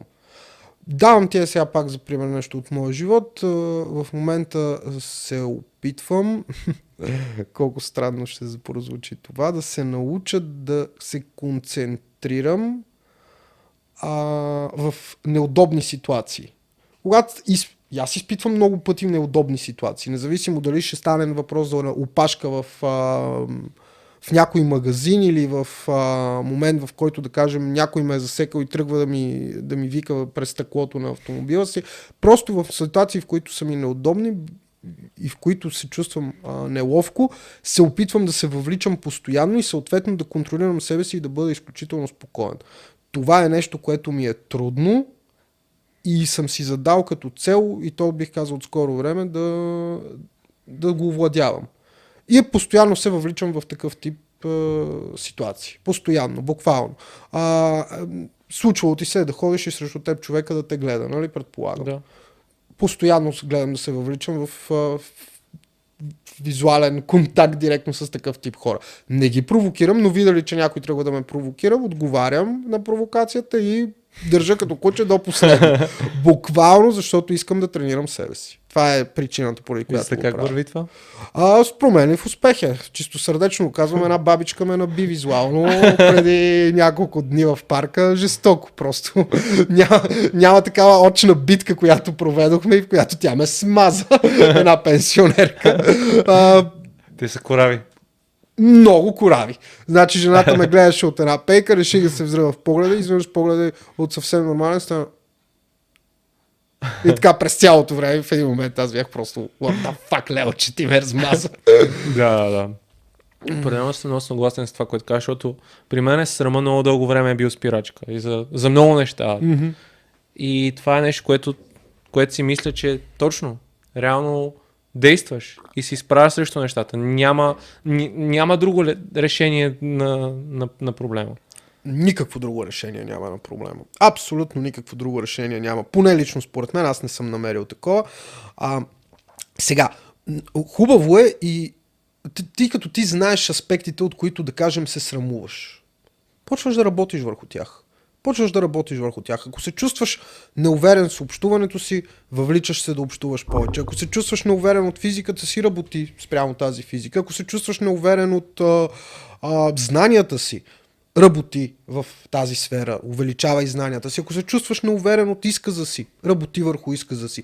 Има всякакви, всякакви начини, с които да можеш. И пак се завъртаме към това прословото подобрение на личността си. Но то подобрението на личността е пълен аспект от и пълен арсенал, който можеш да подобряваш постоянно и да надграждаш постоянно.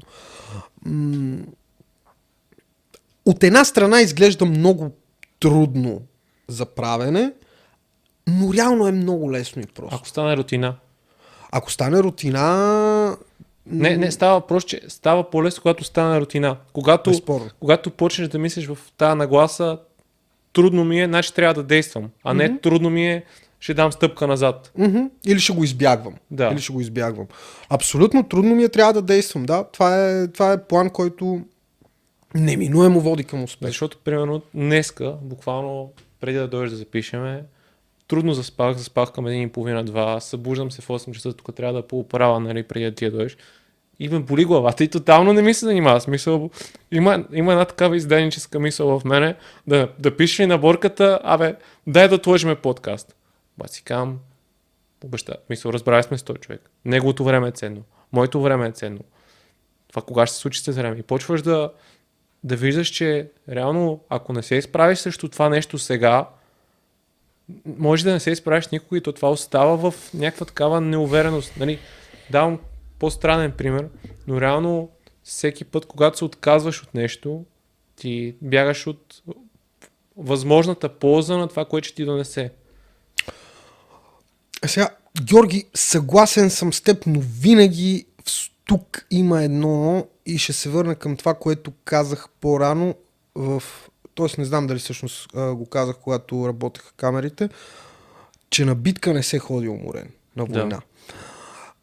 По някой път е важно да дадеш крачка назад. По някой път е важно да, да, да свършиш работата тогава, когато е времето за да се свърши, т.е. когато си отпочинал и си във възможност да я свършиш.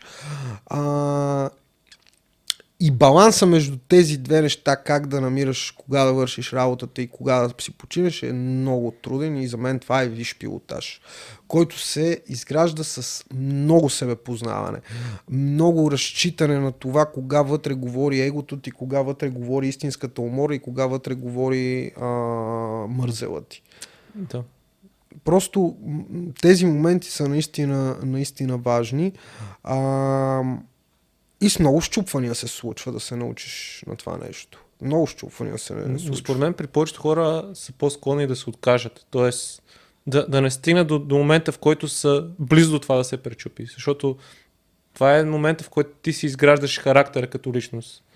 Както казва Никича, моя ментор, винаги раздувай малко границите. Излиза извън зоната на комфорт, но една-две стъпки от границата ти на зоната.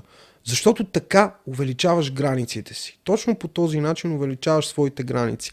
Докато ако излизаш много рязко, постоянно извън зоната на комфорт, много далеч от границите си, много е вероятно да не издържиш на това темпо и да се случи а, прегряването, бърнаута, бърнаута, бърнаут.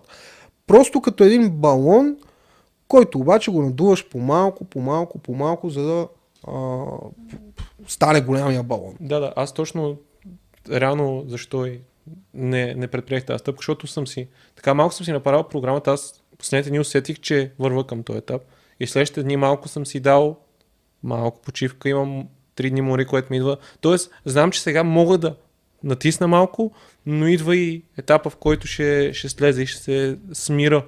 Защото едно от нещата, които точно исках да си, да си говорим моментите, в които оставаш сам и моментите, в които правиш анализ на нещата, които са ти случили. Дали ще са последната година, последните две години, последните пет години и да разбереш на какъв етап отиваш. Защото аз сега за подкасти направих една радна почивка от 3-4, 3 седмици, в които не записвах или не пусках, просто за да видя къде съм. Тоест, какво съдържание се е харесал на хората, какво съдържание се е харесал на мене, къде е тази граница, какво искам аз да правя за, за бъдеще. И хем, хем това, хем да си дам и почивка. И според мен тия етапи на преосмислене и на... Защото нали, информацията идва постоянно около нас. Просто в един момент да се изключим и да си кажем аз знам това, това и това, кое от тук нататък да прилагам, за да получа максималните резултати. Mm-hmm. Да, да, ти си намерил баланса за себе си. Това много ми хареса, което го каза. Именно, преценил си, че ще можеш да поемеш тази стъпка и днес, правиш я и след това вече си даваш моментите на почивка. Точно така го върша и аз. По същия начин. Аз съм в момент, върнал се след много голяма почивка, тъй като лятото при нас, а, а, както ти казах, преструктурираме бизнес работа и това на моменти е а, нещо, което може, което не отнема чак толкова голям ресурс от времето ти. Отнема ресурс от мислите, но аз мога да мисля за тези неща и не в офиса, мога да мисля и в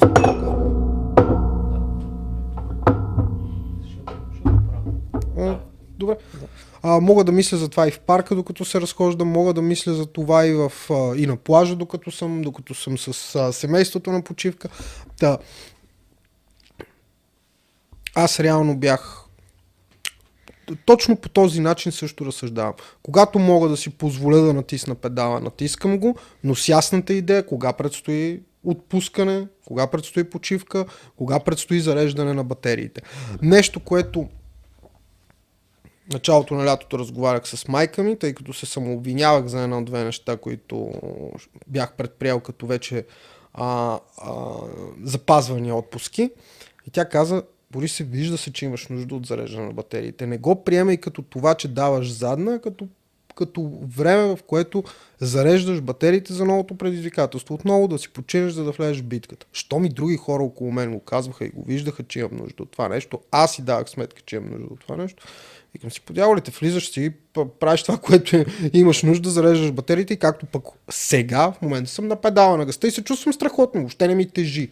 И то според мен, е това, което като слушам се замислям, трябва да разбереш коя част от тебе има нужда от почивка. Mm-hmm. Дали ще е физически, просто да, един уикенд да, да легнеш и да не се събудиш, защото тялото ти се е изморило, или емоционално.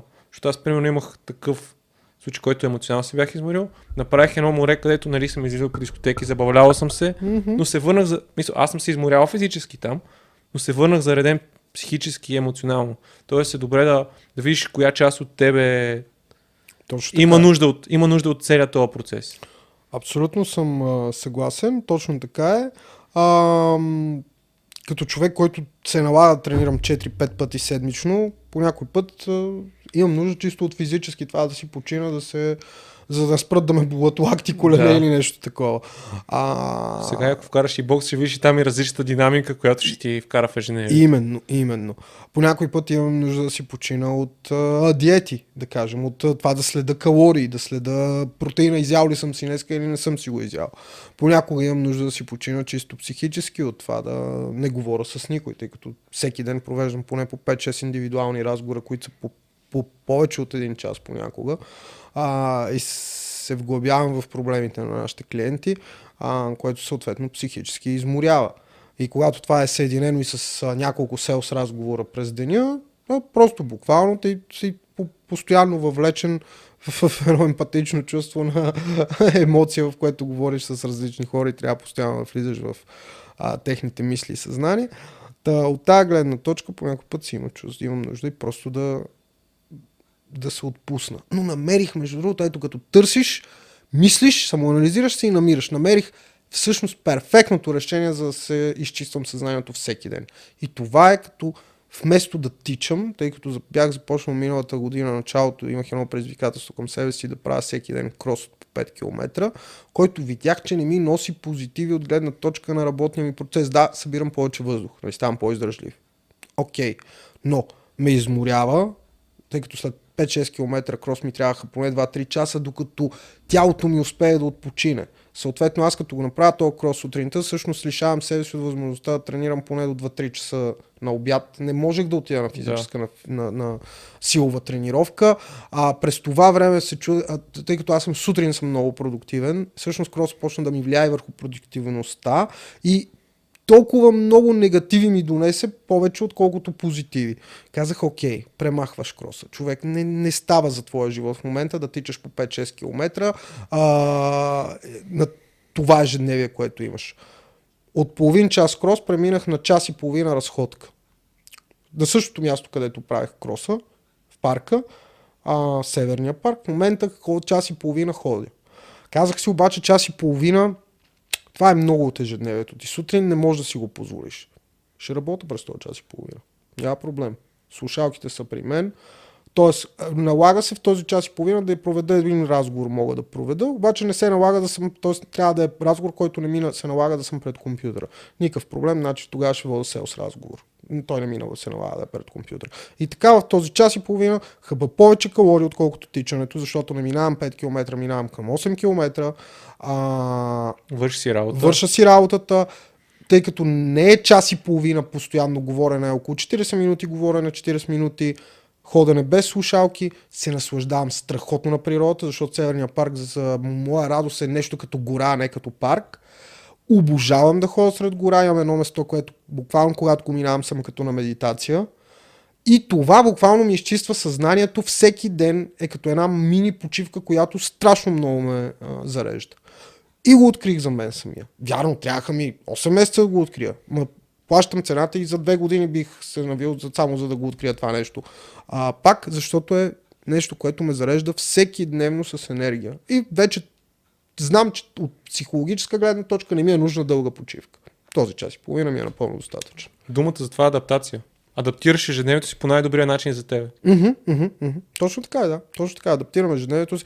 При някои работят студени душове, при други работят някакви други а, практики. При мен работи една приятна разходка сред природата. Обожавам да гледам а, дърветата как се клатушкат на фона на, някаква, а, на някакъв вятър, звука, който издават, това е наистина, обожавам да се бъда сред природата. Да, даваш ми идея, защото преди време се разхождах и ми носеше успокоение и сега определено съм на етап, в който усещам една идея по-голяма тревожност, тъй че нещо, което със сигурно ще, ще, ще експериментираме, ще пробвам.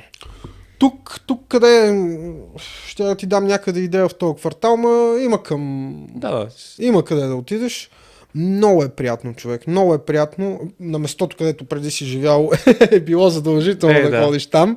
А... Аз преди като бях в Лозани, дори не ходех към планината, просто е така правил обиколки из цялото село и е много, много, много яко.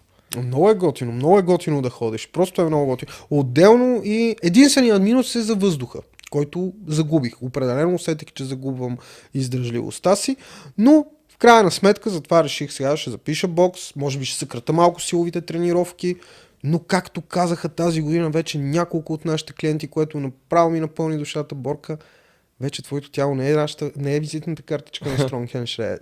И аз си дадох сметка, че наистина така вече визитната картичка на Strong Hand Shred са тези хора, които са постигнали резултати. Те са оценката на моят труд. И това свали една много голяма бариера в моят, моето съзнание. Защото не казвам, че ще занемаря отношението към тялото си. Напротив, то винаги ще бъде важно, но в крайна сметка няма да е всичко на живот и смърт, защото до преди година човек нещата бях усетали, че малко нещата излизат извън контрол. Веднага строга диета, а, веднага, м- веднага всички компоненти, които ме натоварват, почваха да влизат в ежедневието. Сега не, ме, не, не им обръщам вече такова внимание. Да, ми то ти вече и толкова дълго време го правиш целият, целият процес. Мина си времето. Да. и нещо, нещо, което така исках да го, искам да го споделим вече към, към края на подкаста, е това да, това да се изнесеш от там, където живееш. Специално за, за мъжете това е... Аз просто го виждам по себе си, чисто цялата ми... Се, аз това го давам много често, пример последно време. Буквално все едно кабела ми беше дръпнат и сега съм пак в контакт. Много е важно. Самосто... Самостоятелността реално преди години когато са били нашите родители на, нашата, на възрастта на 18-19 годишни, когато е трябвало да се изнасят, по друг начин е стоял живот. Не случайно изброих напред в разговора ни етапите им училище, казарма, университет, работа. Още след училище, казармата е изкарвала мъжа от бащината къща. Изкарвате. За година и половина, две. Малко или много там те хвърлят на дълбокото, защото съм бил в казармата и знам какво е там тази самостоятелност. Тя не може дори да се сравни с това, което нали, обитаваш Сега си правим, сам. Да. да, да. Не може да се сравни, защото там всичко е по час. Переш се по час, работиш по час, учиш по час, защото там си има занятия и учения. То е точно като училищен ден. Сутрин ставаш, имаш до обяд определени занятия и часове, военна подготовка, физическа и така нататък. Обядваш, след това следобедно време има или учение, или чистене на оръжие, или стрелби и вече вечерта си си по-свободен. Но всичко върви под един час и под една рутина, която ти се научаваш и виждаш как може тази рутина да ти носи позитиви, нали? който може да го види. После по-голямата част от хората, които са живели извън София а, и са били от провинцията, е трябвало, или в някой друг по-малък град, е трябвало да отидат в университет, съответно, ако са искали да продължат образованието си в някаква посока. Там отново си извън а, средата семейната, в повечето случаи, защото отиваш на общежитие.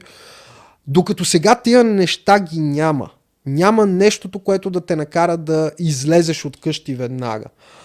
Дори родителите ти не предприемат тази стъпка а, към теб с някакво потикване. Напротив, повечето а, родители следват този родителски инстинкт, особено майчин такъв, абе да си е тука детенцето, да си го гледаме, да си, нали, да си го дондуркаме до 35 годишна възраст. Огромен а, липса на волтаж това наистина, както ти се изрази с ток. Огромен липса на волтаж огромна загуба за един млад мъж. Задължително е мъжа да се изнесе, за да може да се научи да поема отговорности. Да поема отговорности за себе си. Ти като се изнесеш, почваш да живееш сам. Можеш първоначално, тъй като може да ти липсват финанси, да се обградиш с съквартиранти. Не е лошо, като за първи етап, но лично според мен гледай веднага да можеш да бъдеш самостоятелен а не да се обграждаш с квартиранти, защото това означава, че ще има едно постоянно присъствие на хора в апартамент или място, където живееш няма да оставаш сам, няма да оставаш сам, за да оценяваш моментите на самостоятелност, на самодостатъчност, на а, това да анализираш себе си, защото е трудно да анализираш себе си, когато двама някакви си цъкат на PlayStation, трети играе на компютъра и четвърти се напива в другата страна. Трудно ще е да се научиш да, да. се а, оценяваш в такива моменти. Но когато останеш сам, когато вратата се затвори, когато знаеш, че имаш 30 дни до следващия найем, днеска трябва да направиш всичко възможно, за да можеш утре да си по-добър, за да изкараш до 30-я ден парите за найема, няма кой да изпере, да сготви, да направи всичките неща вкъщи, ти трябва да се научиш на тях, започва да се налагат и да ставаш по-рано, да подреждаш ежедневието си, да подреждаш приоритетите си, нещо, което е много важно. В един момент да се научиш да приоритизираш и ценностната си система вътре в себе си, да седнеш да си направиш е така на един хубав стол, да си седнеш да се помислиш, да се самоанализираш. Всички тези неща, да, които се раждат, когато останеш сам с мислите. Защото ти сам го каза, ако нещо ти липсва, има два варианта. Единият е да влезеш в забавлението, наркотици, алкохол и така нататък, за да притъпиш това чувство. Другия е да влезеш навътре в себе си и да помислиш. Какви са причините, каква е липсата, как можеш да я възстановиш и да я запълниш. Да. Така че това е задължителна стъпка с изнасянето. Да, наскоро точно гледах ни поручвания, които са в щатите, че реално нали, все повече нараства ръст нараства броя на мъже преди 30, които нямат никакъв сексуален контакт. Вече гони близо 30% нали, по, по изследвания. Има някаква има корелация с това, че огромна част от мъжете вече в Штатите не се изнасят от, от домовете си. И там има и ръст за това. Има, има нещо, което прави връзката между, между двете неща. Естествено, че имам. И най-малкото, най-малкото е странно на 28 години да заведеш приятелката си у вас в детската ти стая. Да. Ами, ти още от тук лишаваш себе си на сигурно 80% от възможността да спиш с това момиче, просто защото е странно. Странно е. Това говори за теб, че ти нямаш цели, че си презадоволен до някаква степен, че нямаш амбиция, че не си добра партия, че а, трудно може би ще, отгледа, ще бъдеш а, баща на детето и защото винаги една дама, когато избира един мъж, чисто подсъзнателно тя гледа тези неща. Дали той би бил една добра партия, за да отгледа детето и за да бъде а, нали, трамплин, за в който да отгледа нейния наследник или а, общия им семейен наследник. Там, това е нещо изключително важно. Това е нещо изключително важно, на което, което може да се случи много лесно. Между другото, всички тези промени, за които с теб говорим тук, всичките са на едно решение а, разстояние. Буквално на едно решение. Какво ти трябва, за да се изнесеш от къщи? Днес, ти ако си 18, 20 годишен, който ни гледаш, задай си въпроса какво ти трябва. Трябва ти не повече от 1000 лева. Не повече от 1000 лева. Това е. И смелост. И смелост. Да, защото мене това ми е трето, трето изнасяне от място, където, където съм живеел в Лозен.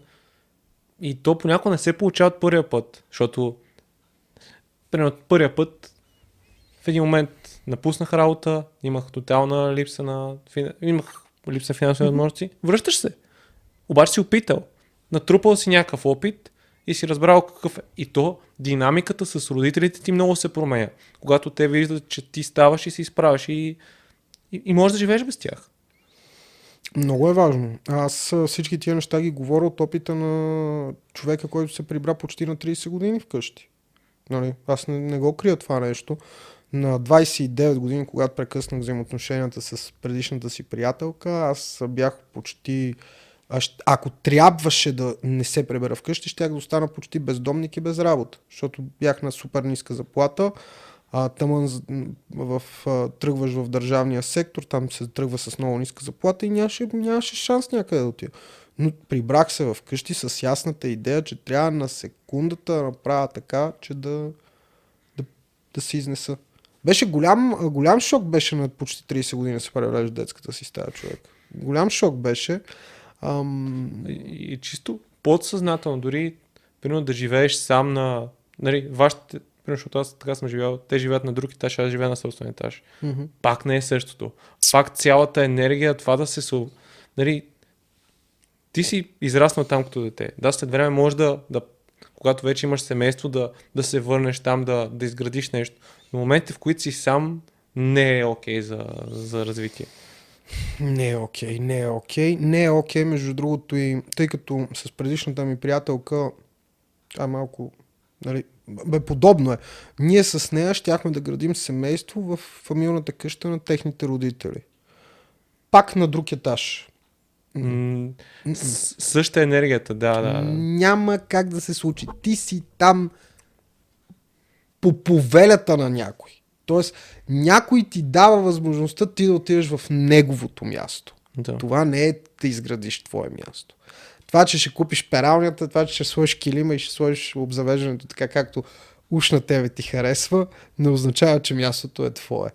А мястото е твое, ясно се знае кога е твое, кога си платил найма или си си платил за самото място. Да. А, просто, за съжаление, не, не е това начина. Сега, тук трябва да кажем, че има изключения. Защото научих се, че живота е цветен и има, Бога ми има изключения и съм ги видял в своя живот. Има фамилни бизнеси, фамилни, а, които се предават от баща на син, които е необходимо сина да, за да е там или дъщерята в това огнище, в тази фамилна къща, за да развива този бизнес. Но там израстването е по друг начин. Там самият човек, който е в този бизнес, говоря от младата страна, а, показва някакви а, позитивни Според ценности. мен е много важно и динамиката в семейството. Дали е здравословно е. или не. Точно така е, точно така е. А, динамиката, абсолютно си прав. Въобще много са компонентите, но по-скоро това са изключения от правилото. Да. И ние не можем да стъпим върху тези изключения. Нито аз, нито ти имаме богати фамилни бизнеси зад гърба си, над които да можем да стъпим. А, един от, един от най-добрите ми приятели, който от Лозен, който има точно той ми помага, нали, Петре на подкаста. Реално това, което е, той живее в къща, където са техните, но той има много стабилни отношения с тях, вече си има две дечица, които си гледа и виждат при него как нещата се получават. Но определено ми разказва как е имал трудности в това да се напаснеш с тия хора. Най-нормалното е. Най-нормалното. Това са различни. Различните поколения имат различен начин за виждане на живота, за воденето на връзката. Ам, коренно различни губерни са, така да го се израза. А, така че а, едно от нещата, които взех като отрицателен пример, е тъй като а, аз до така до може би 18-та година живеехме вкъщи баба, дядо, майка, баща, внуче.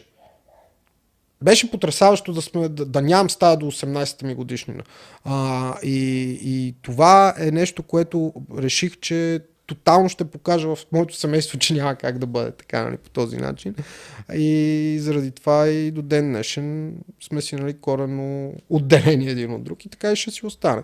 Така и смятам, че трябва да бъде и с моят син, когато порасне. Да. На него ще му бъде ясно. Даже от сега го май Вече му казваш. Вече си от две години почти моето момче. Трябва да помислиш.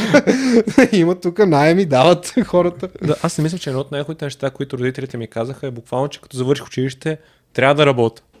И, и аз го имах, мисля, имах го това, тази нагласа, че... Майнсета, да. Да. Завършваш и ако, ако не искаш да, да водиш, да вода живота, който беше просто да ходя на университет и да нямам пари за нищо, трябва да си ги изкарам.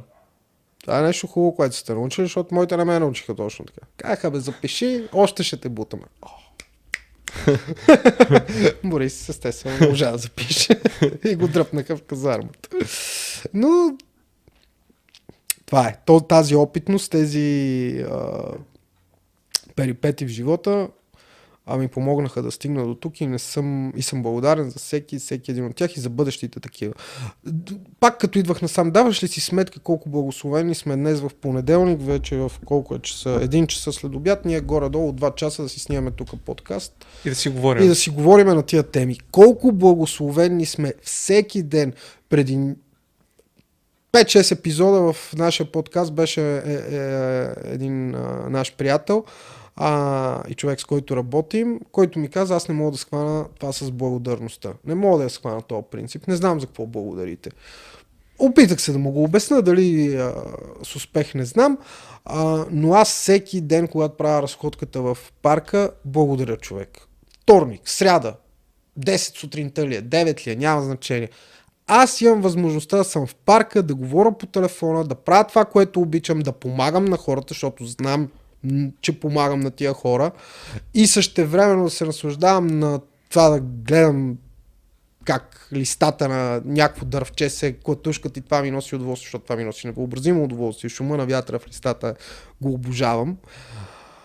И всеки път, като си го помисля за това нещо и видя, че часа е 9 сутринта в някакъв делничен ден, умирам от удоволствие и съм адски благодарен за живота си и за възможността, която имам а, възможността, която имам де-факто. Защото съм бил и от другата страна.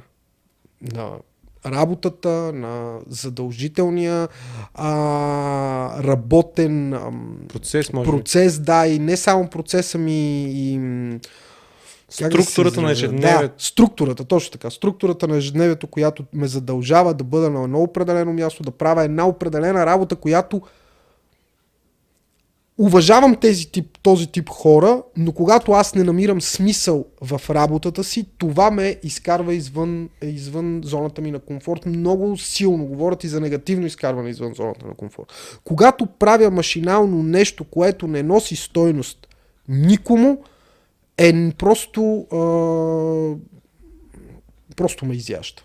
Просто ме изяща. При мен е по-скоро, ако не виждам прогреса в даден момент. Тоест, ако стане, някакво, стане равно, тогава много почва да се... Mm-hmm.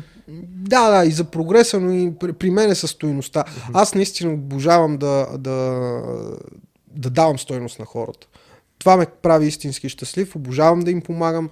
А, намерил съм за себе си тази формула на за щастие. Наистина обожавам да помагам на хората. Чувствам се, чувствам се много добре, когато някой дойде и ми каже, Борка, благодаря ти за това, за това, за това и това.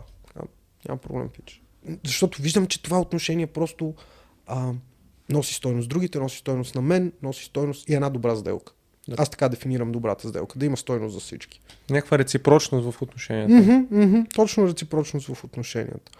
М- на това ме научиха всички успели хора, с които съм се срещнал в този живот а може би така прави живота, че да се срещам с повече такъв тип хора, които са успяли по този начин, защото не вярвам, че а, отказах се да вярвам, че успеха може да се стигне само по този път. Не до успеха, какъвто и да е, каквато и да е дефиницията за успех за всеки един от вас, може да се стигне по много широк а, набор от пътища. Но за мен лично е важно да стигна щастлив до успеха а, и удовлетворен от това, което съм свършил. И това минава през а, това да помагам на другите. Много яко, определено. Мисля, че го правиш. И то ти най-добре знаеш, нали, се чувстваш удовлетворен от целия, целия път, който извървяш за себе си. Ох, трябва да ти призная, че е много. А, много е субективно това с дали мисля, че го правя. Много често се съмнявам в себе си. По, а, хайде, не точно това е израза, не да се съмнявам, ами много често а, смятам, че не давам всичко, което мога да дам. Mm-hmm. Смятам, че мога а, да правя нещата много по-добре, много по-качествено и а, се самообвинявах нарочно с хъза а, а, накрая за това нещо, но с времето се научих, че всъщност не е така. И че всъщност това, което правя е максимума на степента на развитие, която имам в момента. Това е много здравословно. Много здравословен начин да погледнеш на цялата ситуация. Защото хубавото е, че виждаш потенциала, но да не бързаш към него. Тоест да знаеш, че аз, аз това понякога си умисля, когато, защото аз, аз имам тази много склонност да се обвинявам и да искам нещата да се случат тук и сега. Е, че ако всичко, всичко което искам се случи тук и сега, какво ще правя в другата част от живота си? И, и, да, абсолютно. Какво ще правиш в другата част от живота си и не само какво ще правиш в другата част от живота си, ами а, това проистича от, ам, поне лично при мен, проистичаше, може би от страха да не се върна там, където съм бил. Но си дадох ясна сметка. По дяволите, бори се, ти вече знаеш тези принципи. Прилагал си ги многократно. Няма от какво повече да се страхуваш. Единственото нещо, от което трябва да се страхуваш, е, че не правиш стъпките да вървиш напред с каквото и да е темпо. По някой път темпото е по-бързо, както казахме, когато настъпиш педала на гъста. По някой път е много по-бавно, но в края на сметка темпо има. И то това е най-важното. И в взаимоотношенията между а, хората, с които а, общувам, и в взаимоотношенията между мен и Ян, нали, съответно бизнес партньора ми, и в взаимоотношенията между мен и жена ми и детето ми. Има моменти, в които прекарвам много време с тях, има моменти, в които успявам да отделя един час за семейството си. Но винаги гледам да има някакъв баланс. Разбрах, че крайностите са нещо необходимо, но не са нещо, което може да те преследва, да преследваш на всяка цена. Не са нещо, което може да преследваш на всяка цена. Може спокойно да правиш а, залитания към крайностите, когато се налага. Образно казано, това е натискането на педала и а, залитането към средните стойности, в които съответно обръщаш балансирано внимание на всички около теб или с повече баланс или с повече приоритизиране към а, семейната среда. На, казвам ти пак не случайно, въпреки че имам една неделя всяка седмица за тях, имам нужда да имам по някой път и цяла седмица с тях. Е, сега като бяхме на моретата, аз през цялото време съм бил нон-стоп с сина ми, с жена ми, съм си играл с тях. Никакво внимание не съм гледал на работа, на работни процеси и така нататък. Никакво внимание. А, опитах се да съвместявам а, работа и почивка, не ми се получава. Не е за мен. Не е твоето. Не е моето, да. Може за други хора да е окей, okay, може да не съм намерил все още правилния начин за съвместяването, но не е моето. Обичам като почивам да се отдавам на почивката, като си работя да си се отдавам на работата. Добре, Борка, мисля, че доста, доста теми обхванахме. Беше направо, не знам, както каза, понеделник сутринта, вече обяд да имаме шанса да си говорим два часа. Е, това е нещо, за което мога да благодарим много сериозно. Аз поне лично съм много благодарен. Да имаше възможността сутринта да стана, да отида, да се подстрижа, да се обръсна, да обърна малко внимание на себе си, да си облека нещо приятно, да дойда тук, да снимаме с теб, сега да си тръгна, ще отида да потренирам, да обърна внимание на работата, после вечерта ще снимам още един подкаст с а, а, Ян. Нещо, което ми се струваше абсолютно невъзможно като начин на живот преди 4-5 години. И съм страшно благодарен за тази възможност. И съм сигурен, че всеки един от вас, ти, вие хора, които ни гледате, ще намерите във вашето ежедневие нещо, за което да благодарите и го направете, защото ще се почувствате по-щастливи от това нещо. Сигурен съм. Да, това е едно от нещата, които сигурно с другото, което може би да направим някакво обобщение, да хем хората да благодарят, хем хората да рискуват повече. И да не си позволяват срама да ги страха да, да ги спира за нещата, които искат. Определено трябва да изхвърлим страха. Определено трябва да изхвърлим страха, да се изправим смело срещу него да го погледнем в очите, в огледалото понякога и да му кажем нямаш място в живота ми, приятелю. Говорим за, за нездравословния страх. В страха, в който знаеш, че можеш повече и страха да дали ще се провариш, страха това, че не си достатъчно добър, те спира и ти казва до тук си. Mm-hmm, mm-hmm. Точно за този страх. Точно за този страх. Страха от отхвърлянето, страха от мнението на другите, страха от това дали ще се справиш. Бе, не, няма да се справиш. Ма няма никакъв проблем с това, че няма да се справиш. Никакъв проблем. Първите 10 пъти няма да се справиш. Може първите 100 да е. Никакъв проблем няма от това, че няма да се справиш. Всъщност, значи си на верния път, ако не се справиш. Да, защото обикновено хората, на които им се получават първия път, е по-голям шанс да спрат след време. Защото имат, слагаш в началото много високи очаквания за това как ще се развие целият процес и той не се случва така. Георги, никога не съм бил от хората, на които им се получава от първия път. И аз съм същия. Никога не съм бил от тази страна. Няма да давам мнение за нея, защото не, не я познавам. Аз съм от хората, на които им се случва не и от многото опити, но а, съм от хората, които трябва да положат определено количество усилия. Да. Да. И а, може би едно от най-важните неща тук е отново самоанализа, защото сред едно определено количество усилия трябва да можеш да се дръпнеш назад, да погледнеш цялата картина, да се самоанализираш, да видиш къде са грешките и съответно да ги а, минимизираш за напред. И да видиш дали е твоето нещо. За това, Абсолютно. това за което се бориш. Абсолютно. Това е, може би, тема за цял друг Да, подкаст. да. Да, да намериш своето нещо, защото както е едновременно лесно, така и трудно и може много да се поразсъждава Да. на тези теми. Ма нека да затваряме да, да, да, да, защото... затваряме, затваряме. Затварям. Абсолютно те разбирам. Благодаря ви, че гледахте. На нас поне ни беше много приятно. Надявам се и на вас да ви е било така и да, да, извлечете, да сте извлякли много стоено за себе си. И начинът по който може да подкрепите подкаста е в Patreon, където общността расте и мисля варианти как да имате допълнителна стоеност, ако станете част от нея, с която ще ви разказвам и в, и в следващите епизоди. Благодаря ви, че гледахте, благодаря ви, че слушахте и до следващия епизод. Чао, чао. Чао!